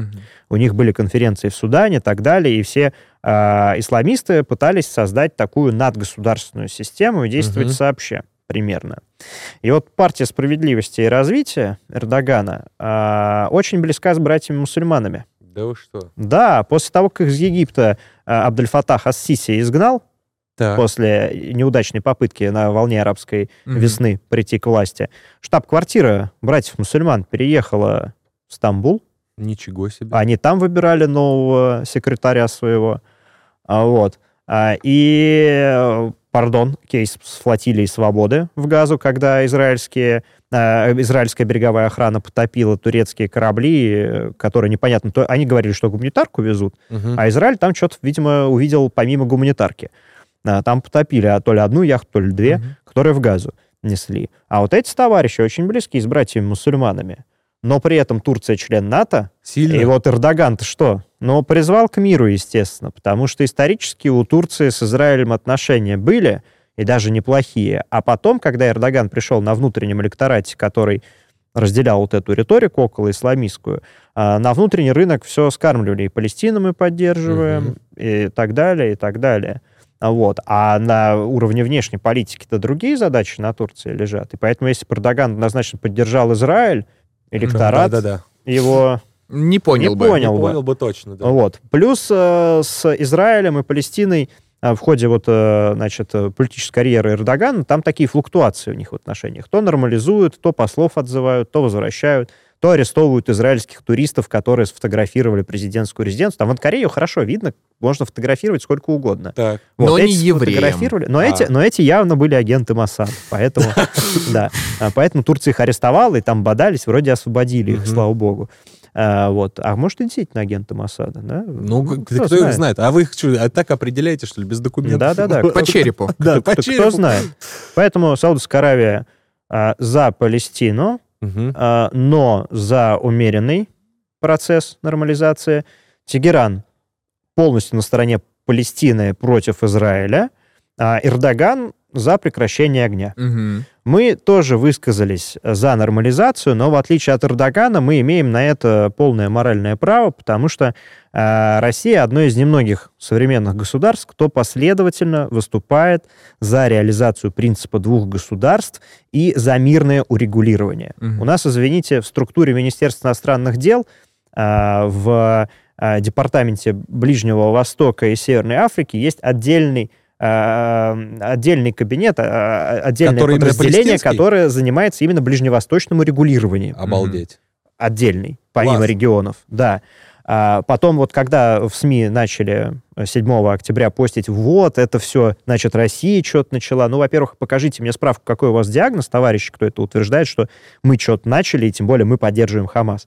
Мы поддерживаем не Хамас, мы поддерживаем мирное урегулирование и реализацию принципа двух государств. А, кстати, здесь очень э, просто выгодно срастить эти два конфликта и сказать, что вот путинский интернационал сеет хаос по всему миру, и мы должны, вот мы, светло, угу. светлый Запад, должны противостоять коллективному злу. Особенно Украина, Украина часто такую риторику сейчас использует в контексте именно израильско-палестинского конфликта. Ну, могут использовать э, любую риторику, а, а я сейчас, скажем так, выдам правду и немножко базы потому что э, есть ближневосточный квартет. Угу. Туда входят так. ООН, Европейский Союз, Россия и США. Это э, главные мировые игроки, кто договорились сообща реализовывать мирное регулирование. Он, понятно, он, в принципе, ничего не может, э, благо хотя бы, что предоставили статус наблюдателя и фиксирует э, количество государств, признавших Палестину. 138 из 193. Э, значит, США США в этой истории себя окончательно дискредитировали, хотя они на уровне риторики пытаются поддерживать палестинцев, даже вызывали не так давно президента Израиля, но это формальная фигура, потому что власть у премьер-министра. А, президента герцога а, Вашингтон на проволочку, мол, что вы там творите в Джинине, притесняете палестинцев. Нашли конгрессвумен, палестинского происхождения. Показали ее. Показали ее, и она даже объявила, что, значит, Израиль — это российское государство апартеида, осуждаю. Вот, так. сказали, вот, видите, мы нормальные. Хотя что произошло до этого при Трампе? А при Трампе США перенесли посольство в Иерусалим, признав mm. Иерусалим столицей Израиля. Израиля. Замечательно. А по принципу двух государств Иерусалим должен быть западной столицей угу. Израиля, а восточной столицей Палестины. Израиль же говорит, нет, ничего подобного, Иерусалим наша столица. Вот, хотя по факту там а, большая часть э, правительства находится, конечно, в Тель-Авиве, что в самом Иерусалиме город не настолько ну... удобный и большой. А, вот. ЕС что? ЕС у каждого своя позиция. Кто-то признавал Хамас. Хамас, кстати, признали там террористами в США угу. и так далее. А ЕС тоже как-то неоднозначно. Вроде леволиберальная общественность, вот на примере э, порицаемые запрещенные э, доксы этого журнала, да, да, видно да. вот э, настроение леволибералов таких современных, вот они за Палестину. Поэтому в ЕС очень неоднозначно, тяни толкай, но евродипломатия сама, по сути, разделяет позицию США. Вот сейчас они окончательно, Хамас, с инициативы Франции признали террористом. Здесь, возвращаясь к леволибералам, интересный момент есть. То есть мейнстримный, прогрессивный э, западный житель, городской, скорее всего, угу. он склонен скорее поддерживать Палестину. А российские либералы, уехавшие туда, они массово начинают поддерживать Израиль, оправдывать э, военные действия любыми возможными способами, несмотря на то, что до этого риторика была совершенно антивоенная. И у, них, и у них расхождение. То есть я недавно смотрел э, записи, э, не знаю, кем признанного телеканала «Дождь». Иноагентом нежелательной да, организации. Где Анна Мангайт, но Анна Мангайт простительно в силу происхождения. Да-да. Э, вопрошает, а как так? Почему люди поддерживают Хамас? Я же не понимаю, это левые интеллектуалы, они же умные. Вот как можно этих зверей? И, и литературный ну, и дальше пошел, Анна да, Наринская ей отвечает, что вот, вот как так сложилось. Три момента. Первое. Mm-hmm. Многие путают поддержку палестинцев с поддержкой Хамаса, Хамаса. потому mm-hmm. что многие, кто поддерживают Палестину, даже на примере Саудовской Аравии, не поддерживают Хамас. Второе. Значит, э, западная а, так, какой палец, да, да, да, лучше, загнуть. Да, да вот это, с этого начать. Так. А, значит, почему западная прогрессивная, в кавычках, левая общественность поддерживает Палестину? Потому что, извините, ЛГБТ-парады в Израиле жестко разгоняет полиция и это достаточно... да. иудеи. А в Палестине они вообще возможны? А Палестина более угнетенная. А. Как только мы ее разугнетем, там будут обязательно ЛГБТ-парады. А, Мне просто ну, кажется, что принцип интерсекциональности, где борьба угнетенных, она в какой-то момент смыкается, а на уровне Палестины Палестина и ЛГБТ рушится. А теперь я еще смешнее сижу с одним пальцем вверх над этой картой. А почему наши либералы поддерживают? Потому что происхождение, это еще не значит, что вам выдают паспорт окончательный и бесповоротный на гражданство в Израиле. Могут и отнять. Поэтому нельзя. Так можно же было просто не высказываться. Как это не высказываться? Такое происходит, и держать язык за зубами, да кажется, только ленивый. Ну и плюс, как бы, это основная деятельность на публику работать. Конечно. Вот. А, поэтому э, ЕС окончательно вот тоже э, дезавуировал себя, они за Израиль. А почему сейчас тикают э, Россию вот в эти фотографии, где представители Хамас в МИДе и фотографии с официальными mm-hmm. лицами нашими, а потому что мы вывозили все палестинские фракции в Москву. Мы же уже с вами разобрались, что единой Палестины нет. Угу. Есть э, Палестинская национальная администрация в главе с Махмудом Аббасом, но фракции разделены. По сути, есть западный берег, есть сектор Газа, а внутри еще куча фракций. И прежде чем проводить Палестино-израильские переговоры, как это было при э, Ясере Арафаде э, и Исхаке Рабине, да, да, вот, сюда, вот да. при этих товарищах в Осло, надо сначала снова получить единую Палестину, и желательно единый Израиль, который не будет не пытаться буду. снести и засудить премьер-министра, который удерживал в относительно стабильном положении само еврейское государство. Поэтому мы регулярно вывозили все палестинские фракции в Москву, вот, проводили переговоры между ними, мол, товарищи радикалы, давайте без особого радикализма, товарищи умеренные, давайте поактивнее развивайте там свои институты управления. Потом мы предлагали встретиться и представителям Палестины и Израиля неоднократно, но там приезжали не все представители. И э, такими же посредниками, например, выступали египтяне. То есть как только какая-нибудь эскалация начиналась в Газе, а это регулярно происходит, в первую очередь Египет говорил с Хамасом, потому что географически ближе просто. Вот, и выступали э, посредниками, потому что есть мирный договор с Израилем еще с Кэмп Дэвида с 1979 mm-hmm. года. Поэтому здесь у нас есть полное моральное право не только призывать к прекращению огня и деэскалации и усаживать э, за стол переговоров. Но и более того, у обладателя российского паспорта есть фича не выбирать фаворита э, в этой кровавой бане. Замечательно. Кстати, о обладателях российского паспорта а, да, и это, возможности да. не выбирать. Вот прекрасная Мия Халифа, да, да женщина. порноактриса, которая...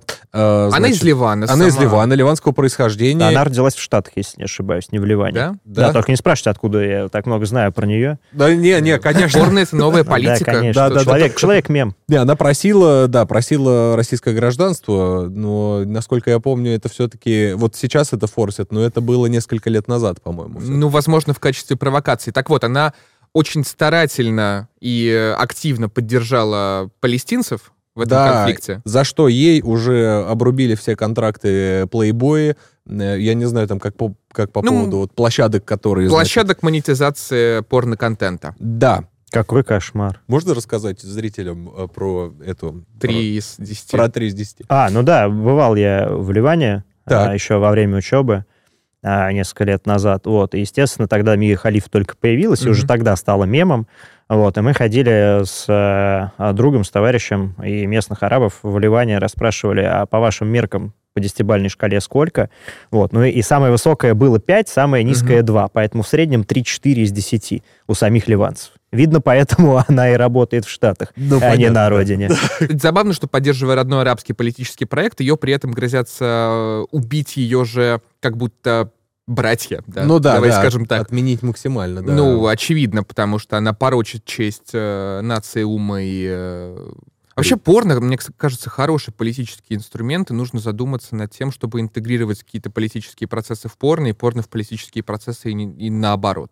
Ну, и- не, мы с тобой помним, что э, когда эскортница получила от, э, э, Не, разумеется, от просто... ГУРа Украины медали за то, что, видимо, с кем-то там когда Понимаешь, а многие порнозвезды просто выезжают на фем-волне, потому что это очевидно э, трамплин Ну, то есть мы сейчас обсуждаем мягкую силу и как она реализуется в Это так и 21 есть. веке. Совершенно верно. Но это должно быть в мемах, это должно быть в порно, это должно быть...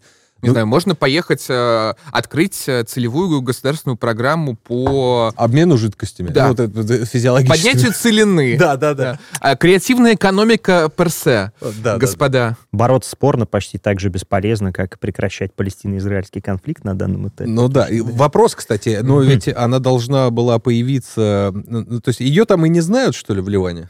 Да нет, знают, конечно. Знают, ну как бы... а- Национальное достояние. У нас «Газпром», у них Мия Халифа. Нет, вопрос-то а к- от- относится-то к ней как? Она, она порочит все-таки страну или нет? Ну, тогда по-разному. Ну вот, то есть, э, как бы Ну, нет... то есть э, прогрессивные городские хипстеры нормально, Да. вот, а не прогрессивных, не городских спрашивать было страшно. Ну, понятно. Да. Не, ну на самом деле это же это ж тоже интересно, как, то есть вот где есть по центре, да, это что ближе к столице и что Ну, там Тут, по-моему, глубин. очевидный раскол, что... Да. Ну, в- ливанский раскол, да, то есть есть консервативный Ливан на уровне Хизбаллы и есть Ливан прогрессивный на уровне Мии Халифы. Ага. И вот следующая горячая точка будет на севере между Мией Халифой и Хизбаллой. Хизбаллой. Класс. Да. И вопрос, раз уж мы от Мии Халифа перешли к Хизбалле и зажали Ливан между ними, а насколько велика вероятность участия Хизбаллы, других радикальных исламских группировок, в непосредственное участие в конфликте? Ведь кто-то даже уже заявил о том, что 13 Там были- октября э, будет, значит, э, Всемирный всемирный, евре- джихад. э, Еврейский погром всемирный. Да. Здесь я прежде всего переживаю за Францию, то есть за Северный Алжир, Так. а, учитывая количество переселенцев, а, да, а, не исключено, что будет что-то на территории Европы, действительно, потому что в ходе их э, гениальной миграционной политики действительно а, ничего против не имею а, мигрантов и так далее, но допускали они всех кого угодно, включая а, радикалов из многих горячих точек. То есть как бы не было какого-то ценза, когда ты можешь отсеять хотя бы по каким-нибудь критериям. Были Помимо- попытки, я даже написал недавно статью для одного уважаемого научного журнала про евроислам и миграционную политику Угу. ЕС. а, Это тоже отдельная тема, Мгм. но, в общем, не исключено, что будет действительно не то, что по всему миру, но за пределами региона. В принципе, на уровне официальной политики мы уже ощущаем то, что все втягиваются, потому что повторюсь, Ближний Восток, Гордиев, узел мировой политики. Непосредственное участие. На севере Израиля уже неспокойно было вчера. Были беспилотники, были Хизбаллы. обстрелы. Ну, вообще, в принципе, уже за эти несколько дней Да. там а, были, значит, минометные обстрелы, были беспилотники. Ну, собственно, мы и видели. Да, Да, и были даже сообщения о том, что кто-то на, на этих дельтапланах или парапланах, как правильно, на парапланах. Это парапланы, да. всё. Да, на них, э, пересекать. Но надо учитывать, что э, не Хизбалло единый. А Многие палестинские фракции остались на территории Ливана, и они находятся вот на юге, так называемый Хизбалла Лэнд. А тем не менее, без, так как мы выяснили, что Хизбалла это все-таки реально прокси Ирана, то э, Иран на уровне риторики пока поддерживает палестинцев, э, но понятно, что это больше попытка выиграть политические очки. Хотя Иран не забыл, что Израиль э, проводил спецоперации на его территории. Мы же забываем постоянно, да, что э, Израиль-то до, не сидел мирно до этого момента, до атаки 7 октября. Регулярно бомбил Сирию под предлогом, что там есть иранские специалисты. Регулярно проводил спецоперации на территории Ирана, например. Причем все это стратегический задел на обеспечение безопасности экзистенциальной как таковой. Просто когда говорят, да. что вам же никто не угрожает, у вас же нет непосредственных войск на границах, они же не вторгнутся завтра, а, важно держать в уме, что Израиль проводит операции через несколько стран, с которыми он непосредственно не граничит, угу. уничтожая там людей, а, обстреливая э, нужные объекты, чтобы не допустить создания ядерки иранской, чтобы гарантировать себе безопасность и исключительное обладание ядеркой возможное. Обладание как говорил э, господин Караганов, э, да, э, превентивный удар, удар, да, превентивный удар возмездия, да, то есть... Да, да, да. Ну, то есть, как бы, друзьям можно все, остальным закон. Ну, понятно. Вот, а друзьям тех, кто может авианосную группу через океан пригнать, собственно, к вашим берегам. При этом вопрос с ядеркой, да, Тегеран вроде создает, создает все, мирную ядерную программу, но начал обогащать уран, потому что кто-то ядерную сделку разорвал. А у Израиля все неоднозначно. Ядерные объекты есть. И данные по всяким ракетам и Иерихон-1, и Иерихон-2, и Иерихон-3, они как бы существуют. Да, но Дальность если там... чуть ли не 7 тысяч километров, если я не ошибаюсь, по последним там модификациям, там какие-то такие цифры звучат. Не шуточно. Но у Израиля гениальная позиция по ядерному оружию. Официально в ядерный клуб он не входит. А, и международное сообщество Израиля оповестит о наличии или отсутствии у него ядерного оружия только в том случае, если встанет вопрос о непосредственном его применении. Поэтому все, кто любит сейчас поговорить о Третьей мировой войне, в первую очередь интересуются, конечно, ядеркой. Конечно. Я... У вас есть ядерное оружие? Дома? За... Нет, но за сколько возьмете? Да, да, да, да, да, вот что-то типа того. Израиль, в принципе, в регионе себя ведет так, как хочет, потому что его безопасность находится с точки зрения израильской армии и израильского политикума далеко за его демаркационными линиями. Угу. То есть, если мы видим потенциальную угрозу в Тегеране, мы можем ликвидировать при помощи беспилотников спецоперации э, отца ядерной программы, да, э. Махсена Фахризаде, например. Или поддерживать ликвидацию от генерала Сулеймани, которую США провели на территории Ирака.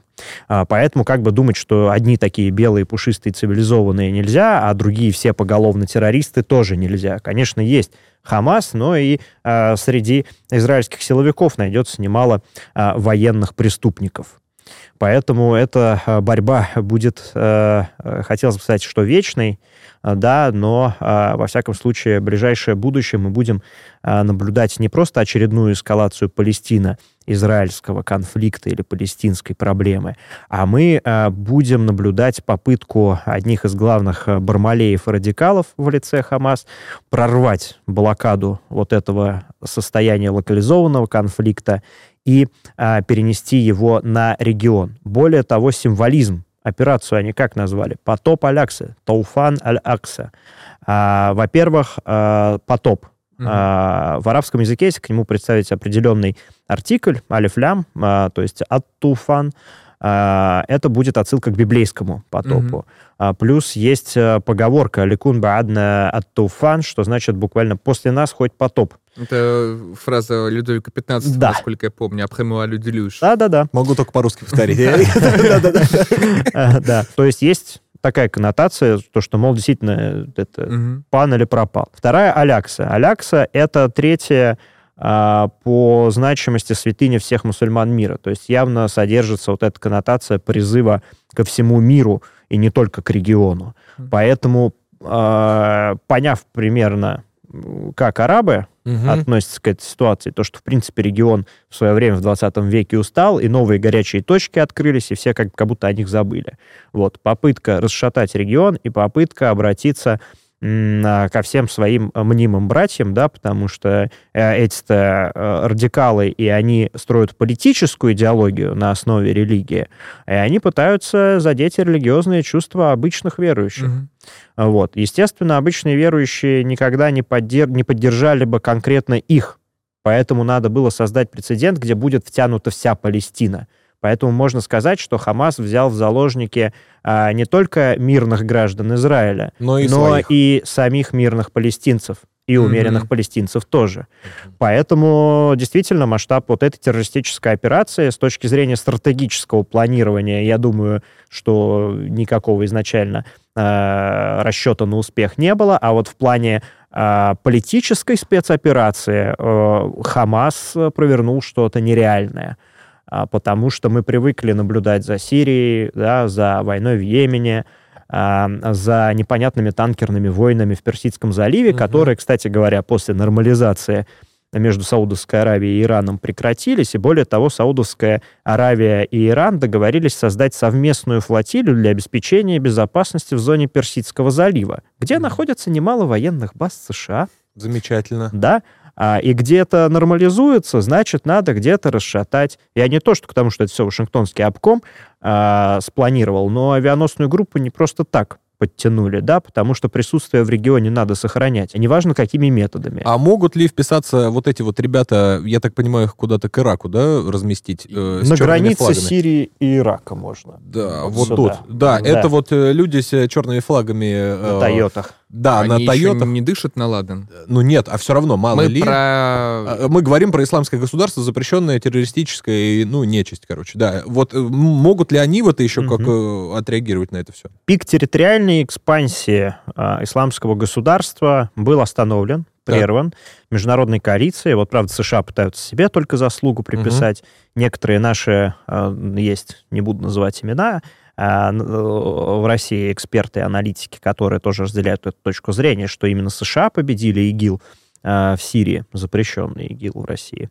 А, но это, конечно, была совместная борьба всех заинтересованных сил. При этом, если вы побеждаете ИГИЛ и поддерживаете другую запрещенную организацию, например, Джабхат Ан-Нусру какую-нибудь, да, то, ну, есть нюансы. Да, да, есть нюансы. Вот. Но тут вопрос, да, территориальную экспансию ИГИЛ мы прекратили, победили, а что делать э, с самой организацией? Она выстраивалась на э, принципах э, сетицентричности. То есть у нее есть множество кластеров, да, есть э, в Северной Африке, есть в Африке, какие-нибудь Бок Харам. Даже на Филиппинах у них были ячейки. И это не то, что они засылали своих специалистов на месте организовывали. То есть это малые радикальные группы, может, которые состояли в других организациях до mm-hmm. этого.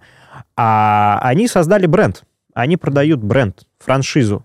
И, соответственно, франшиза может сокращаться, может набирать новую популярность. Исключать полного их участия нельзя, конечно же, особенно учитывая, что кое-кто кое-когда в Сирии привлекал даже Хамас для того, чтобы обучать некоторые фракции вооруженной оппозиции, против которой последовательно, опять же, выступает Россия, поддерживая официальный Дамаск. Потому Понятно. что на Ближнем Востоке очень важно э, поддерживать контакты именно с постоянными, стабильными институтами а не с различными группировками, которые сегодня есть, а завтра на Тойотах разъехались э, во все возможные оазисы и вроде как поменяли флаги, потому что, например, многие боевики, которые сражались в составе вот этого да, да, э, бармалейской франшизы, ага. они, например, влились в ряды э, вооруженной сирийской оппозиции, каких-нибудь там сирийских демократических сил, например. Это же вот мы про Toyota все вспоминаем и вспоминаем. И значит, про франшизы. Да, и про франшизы. Toyota Hilux, значит, мне вообще в жизни нравятся пикапы, но они, как правило, мне нравятся да, американские, потому что они там значит, ну, они показывают всю мощь э, великого, опять же, обкома Вашингтонского.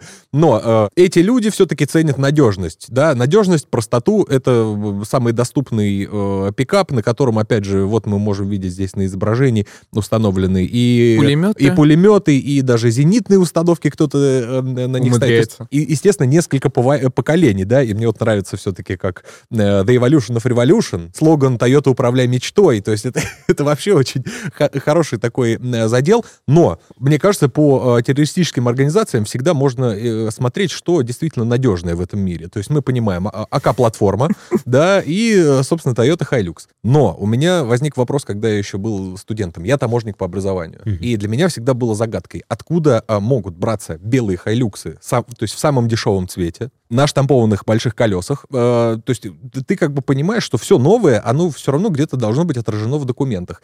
И как оказалось потом, Э, как раз э, Вашингтонский обком, э, там ВИН-номера совпали по помощи сирийским оппозиционерам умеренным, которым, значит, давали это для каких-то беспорядков, чтобы они могли сохранить себе безопасность. Но эти автомобили потом оказались у ребят вот с черными флагами. Потом, значит, множество машин угоняли, Канада, Европа и так далее перегоняли через Турцию. Ну, короче, это был просто огромный трафик. И вот, отказывается, откуда они взялись. Хотя мне вот, ну, действительно постоянно было mm-hmm. непонятно, как они могут там оказаться. Про Toyota я не скажу, да, потому так. что э, машину не вожу, боюсь, uh-huh. э, и не особо в них разбираюсь. А вот насчет оружия, в частности, которое оказалось у Хамас, очень интересная, да, а, и западного производства, и производства Восточной Европы. Э, уже после развала Союза, да. Да, которое, причем в России не производилось, да. Ну, да. Вот, э, вряд ли они его так хорошо консервировали, хранили в газе, который регулярно бомбят. А, и а, тут появился след, а, в первую очередь Запад сказал, что это Талибан из Афганистана угу. переправил, угу. но тут, извините, между а, Афганистаном а, и Израилем, который мы закрыли флагом Хизбаллы и Хамаса, да, да э, вот так символичненько получилось. Угу. На взятках разоришься. Но, тем не менее, даже если из Афганистана злые талибы переправили, кто его там оставил? Оружие.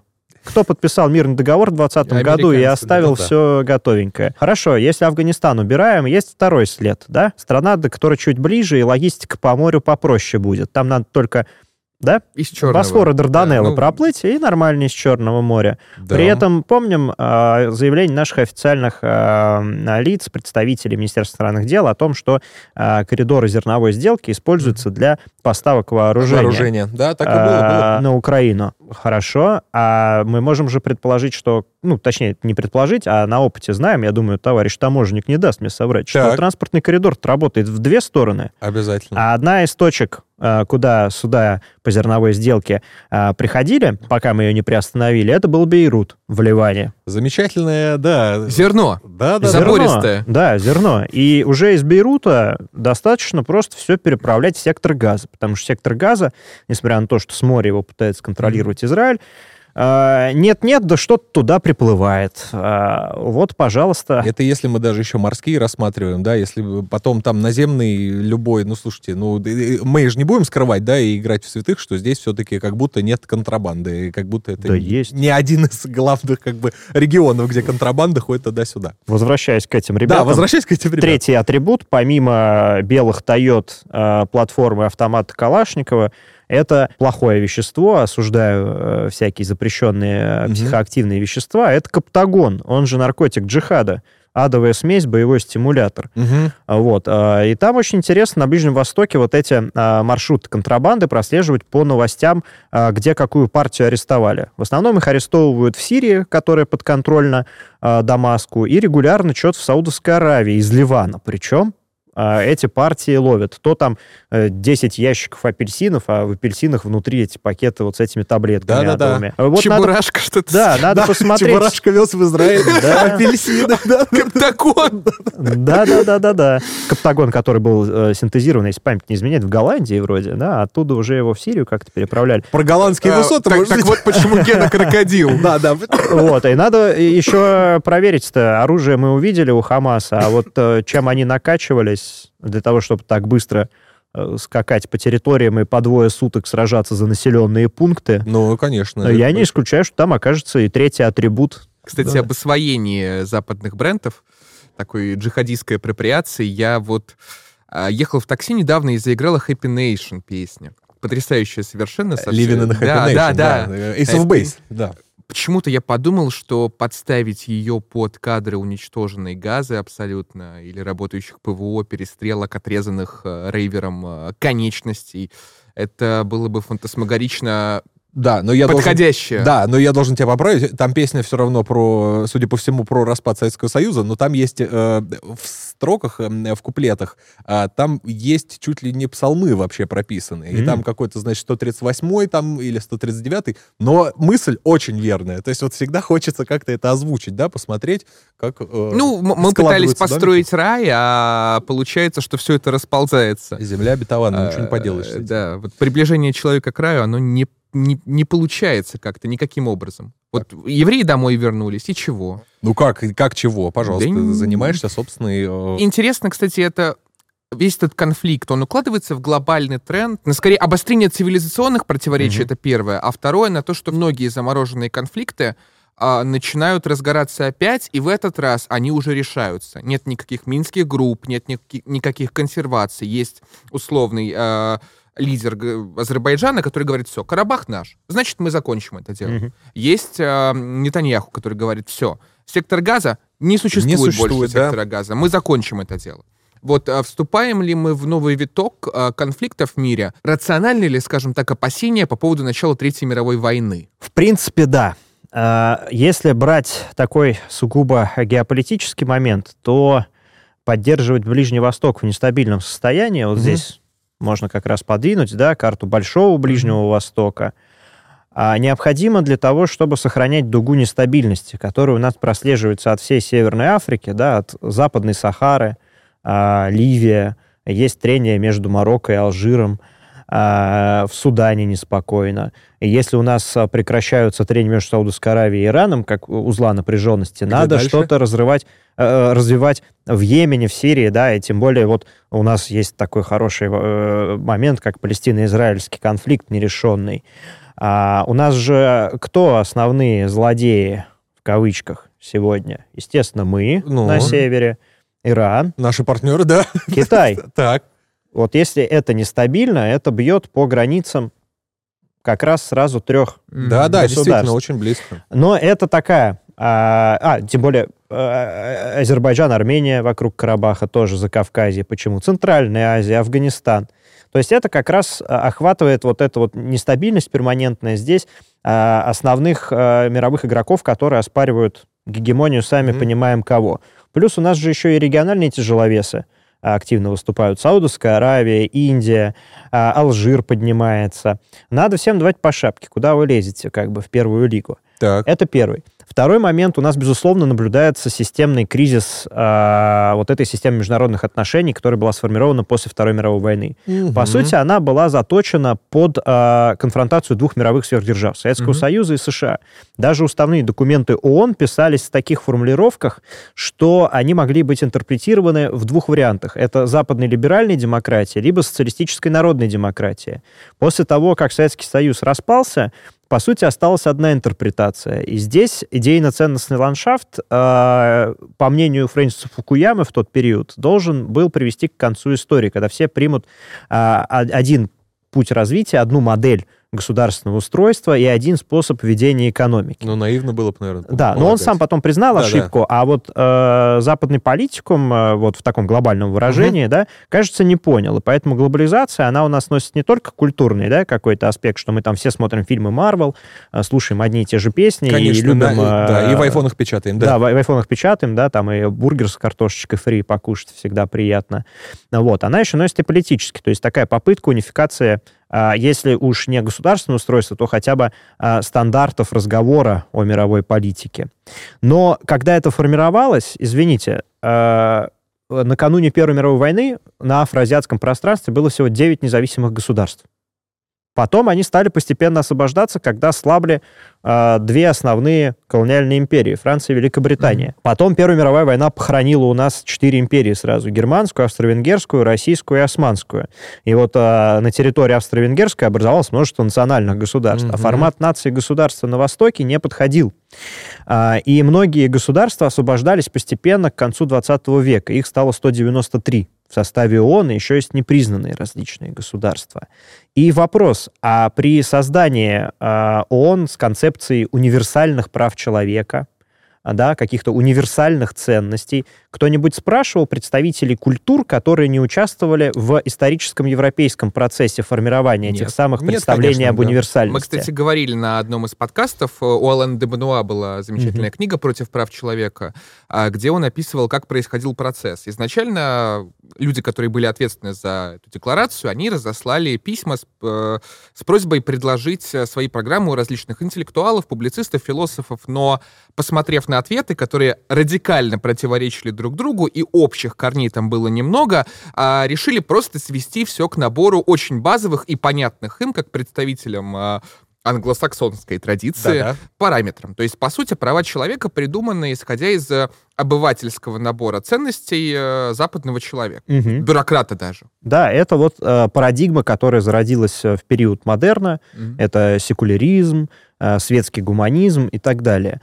А, если в одной части света оно, в принципе, работает и понятно большинству, то для других культур, а, которые, к тому же, имеют э, коллективную травму так. постколониальную. Я очень люблю это просто дискурс такой, да, вот так. этот прогрессивный, там, э, всякий э, прогрессивный дискурс, вот этот вот там ну, критическая это, теория. До но... этого-то все были регрессивные, я напомню, да, то есть вот до, до последних лет. Вот, а сейчас образовались независимые государства в Азии и Африке, которые накопили подкожный жирок а, и теперь хотят не просто сыто а, жить в своих границах, но еще и чтобы с ними считались на мировой арене. И поэтому мы сейчас находимся в том самом моменте трансформации миропорядка да, от э, того, что в американской прессе и даже в э, научных статьях, если почитать нулевые, э, сами американцы, э, которые эксперты, ученые, предупреждали, что вот этот однополярный момент, он крайне краткосрочен, надо что-то планировать дальше.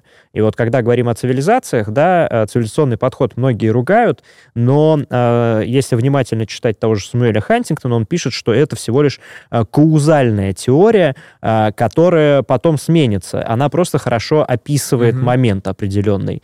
Э, поэтому тут на цивилизации валить тоже нельзя, но то, что мы должны э, как-то переосмыслить даже международное право, хотя бы на уровне его формулировок, угу. и отойти вот от этого культурного релятивизма в пользу учета мнения э, разнообразного вот этого населения земного шарика и придумать что-то новое, что позволит нам продержаться до следующего витка развития, потому что и технологии э, меняют э, социальный уклад, а там уже и ценность, но это уже антропология, mm-hmm, да? да? Но мы находимся в том самом моменте, когда вот старая система международных отношений э, трещит по швам.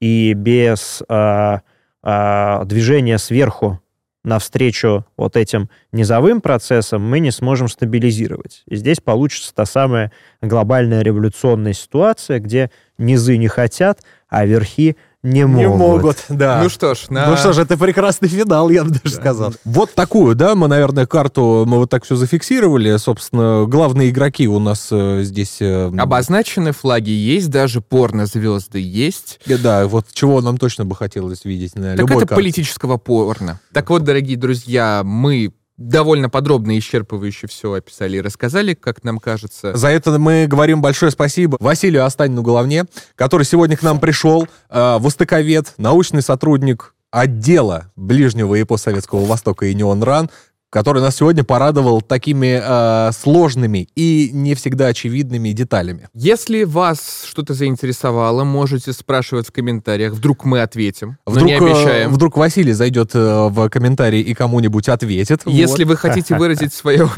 или, наоборот, поддержку одной из сторон, или, как правильно отметил Василий, сказать твердо, что никого не поддерживаете и последовательно выступаете за создание двух государств, то просим вас в комментарии. Ну и до встречи на следующей неделе. Ведь если не мы найдем события, то оно обязательно найдет нас. С вами были Сергей Изотов, Иван Орлов-Смородин и Василий Останин-Головня. Василий, спасибо вам большое. Спасибо. Зовите еще.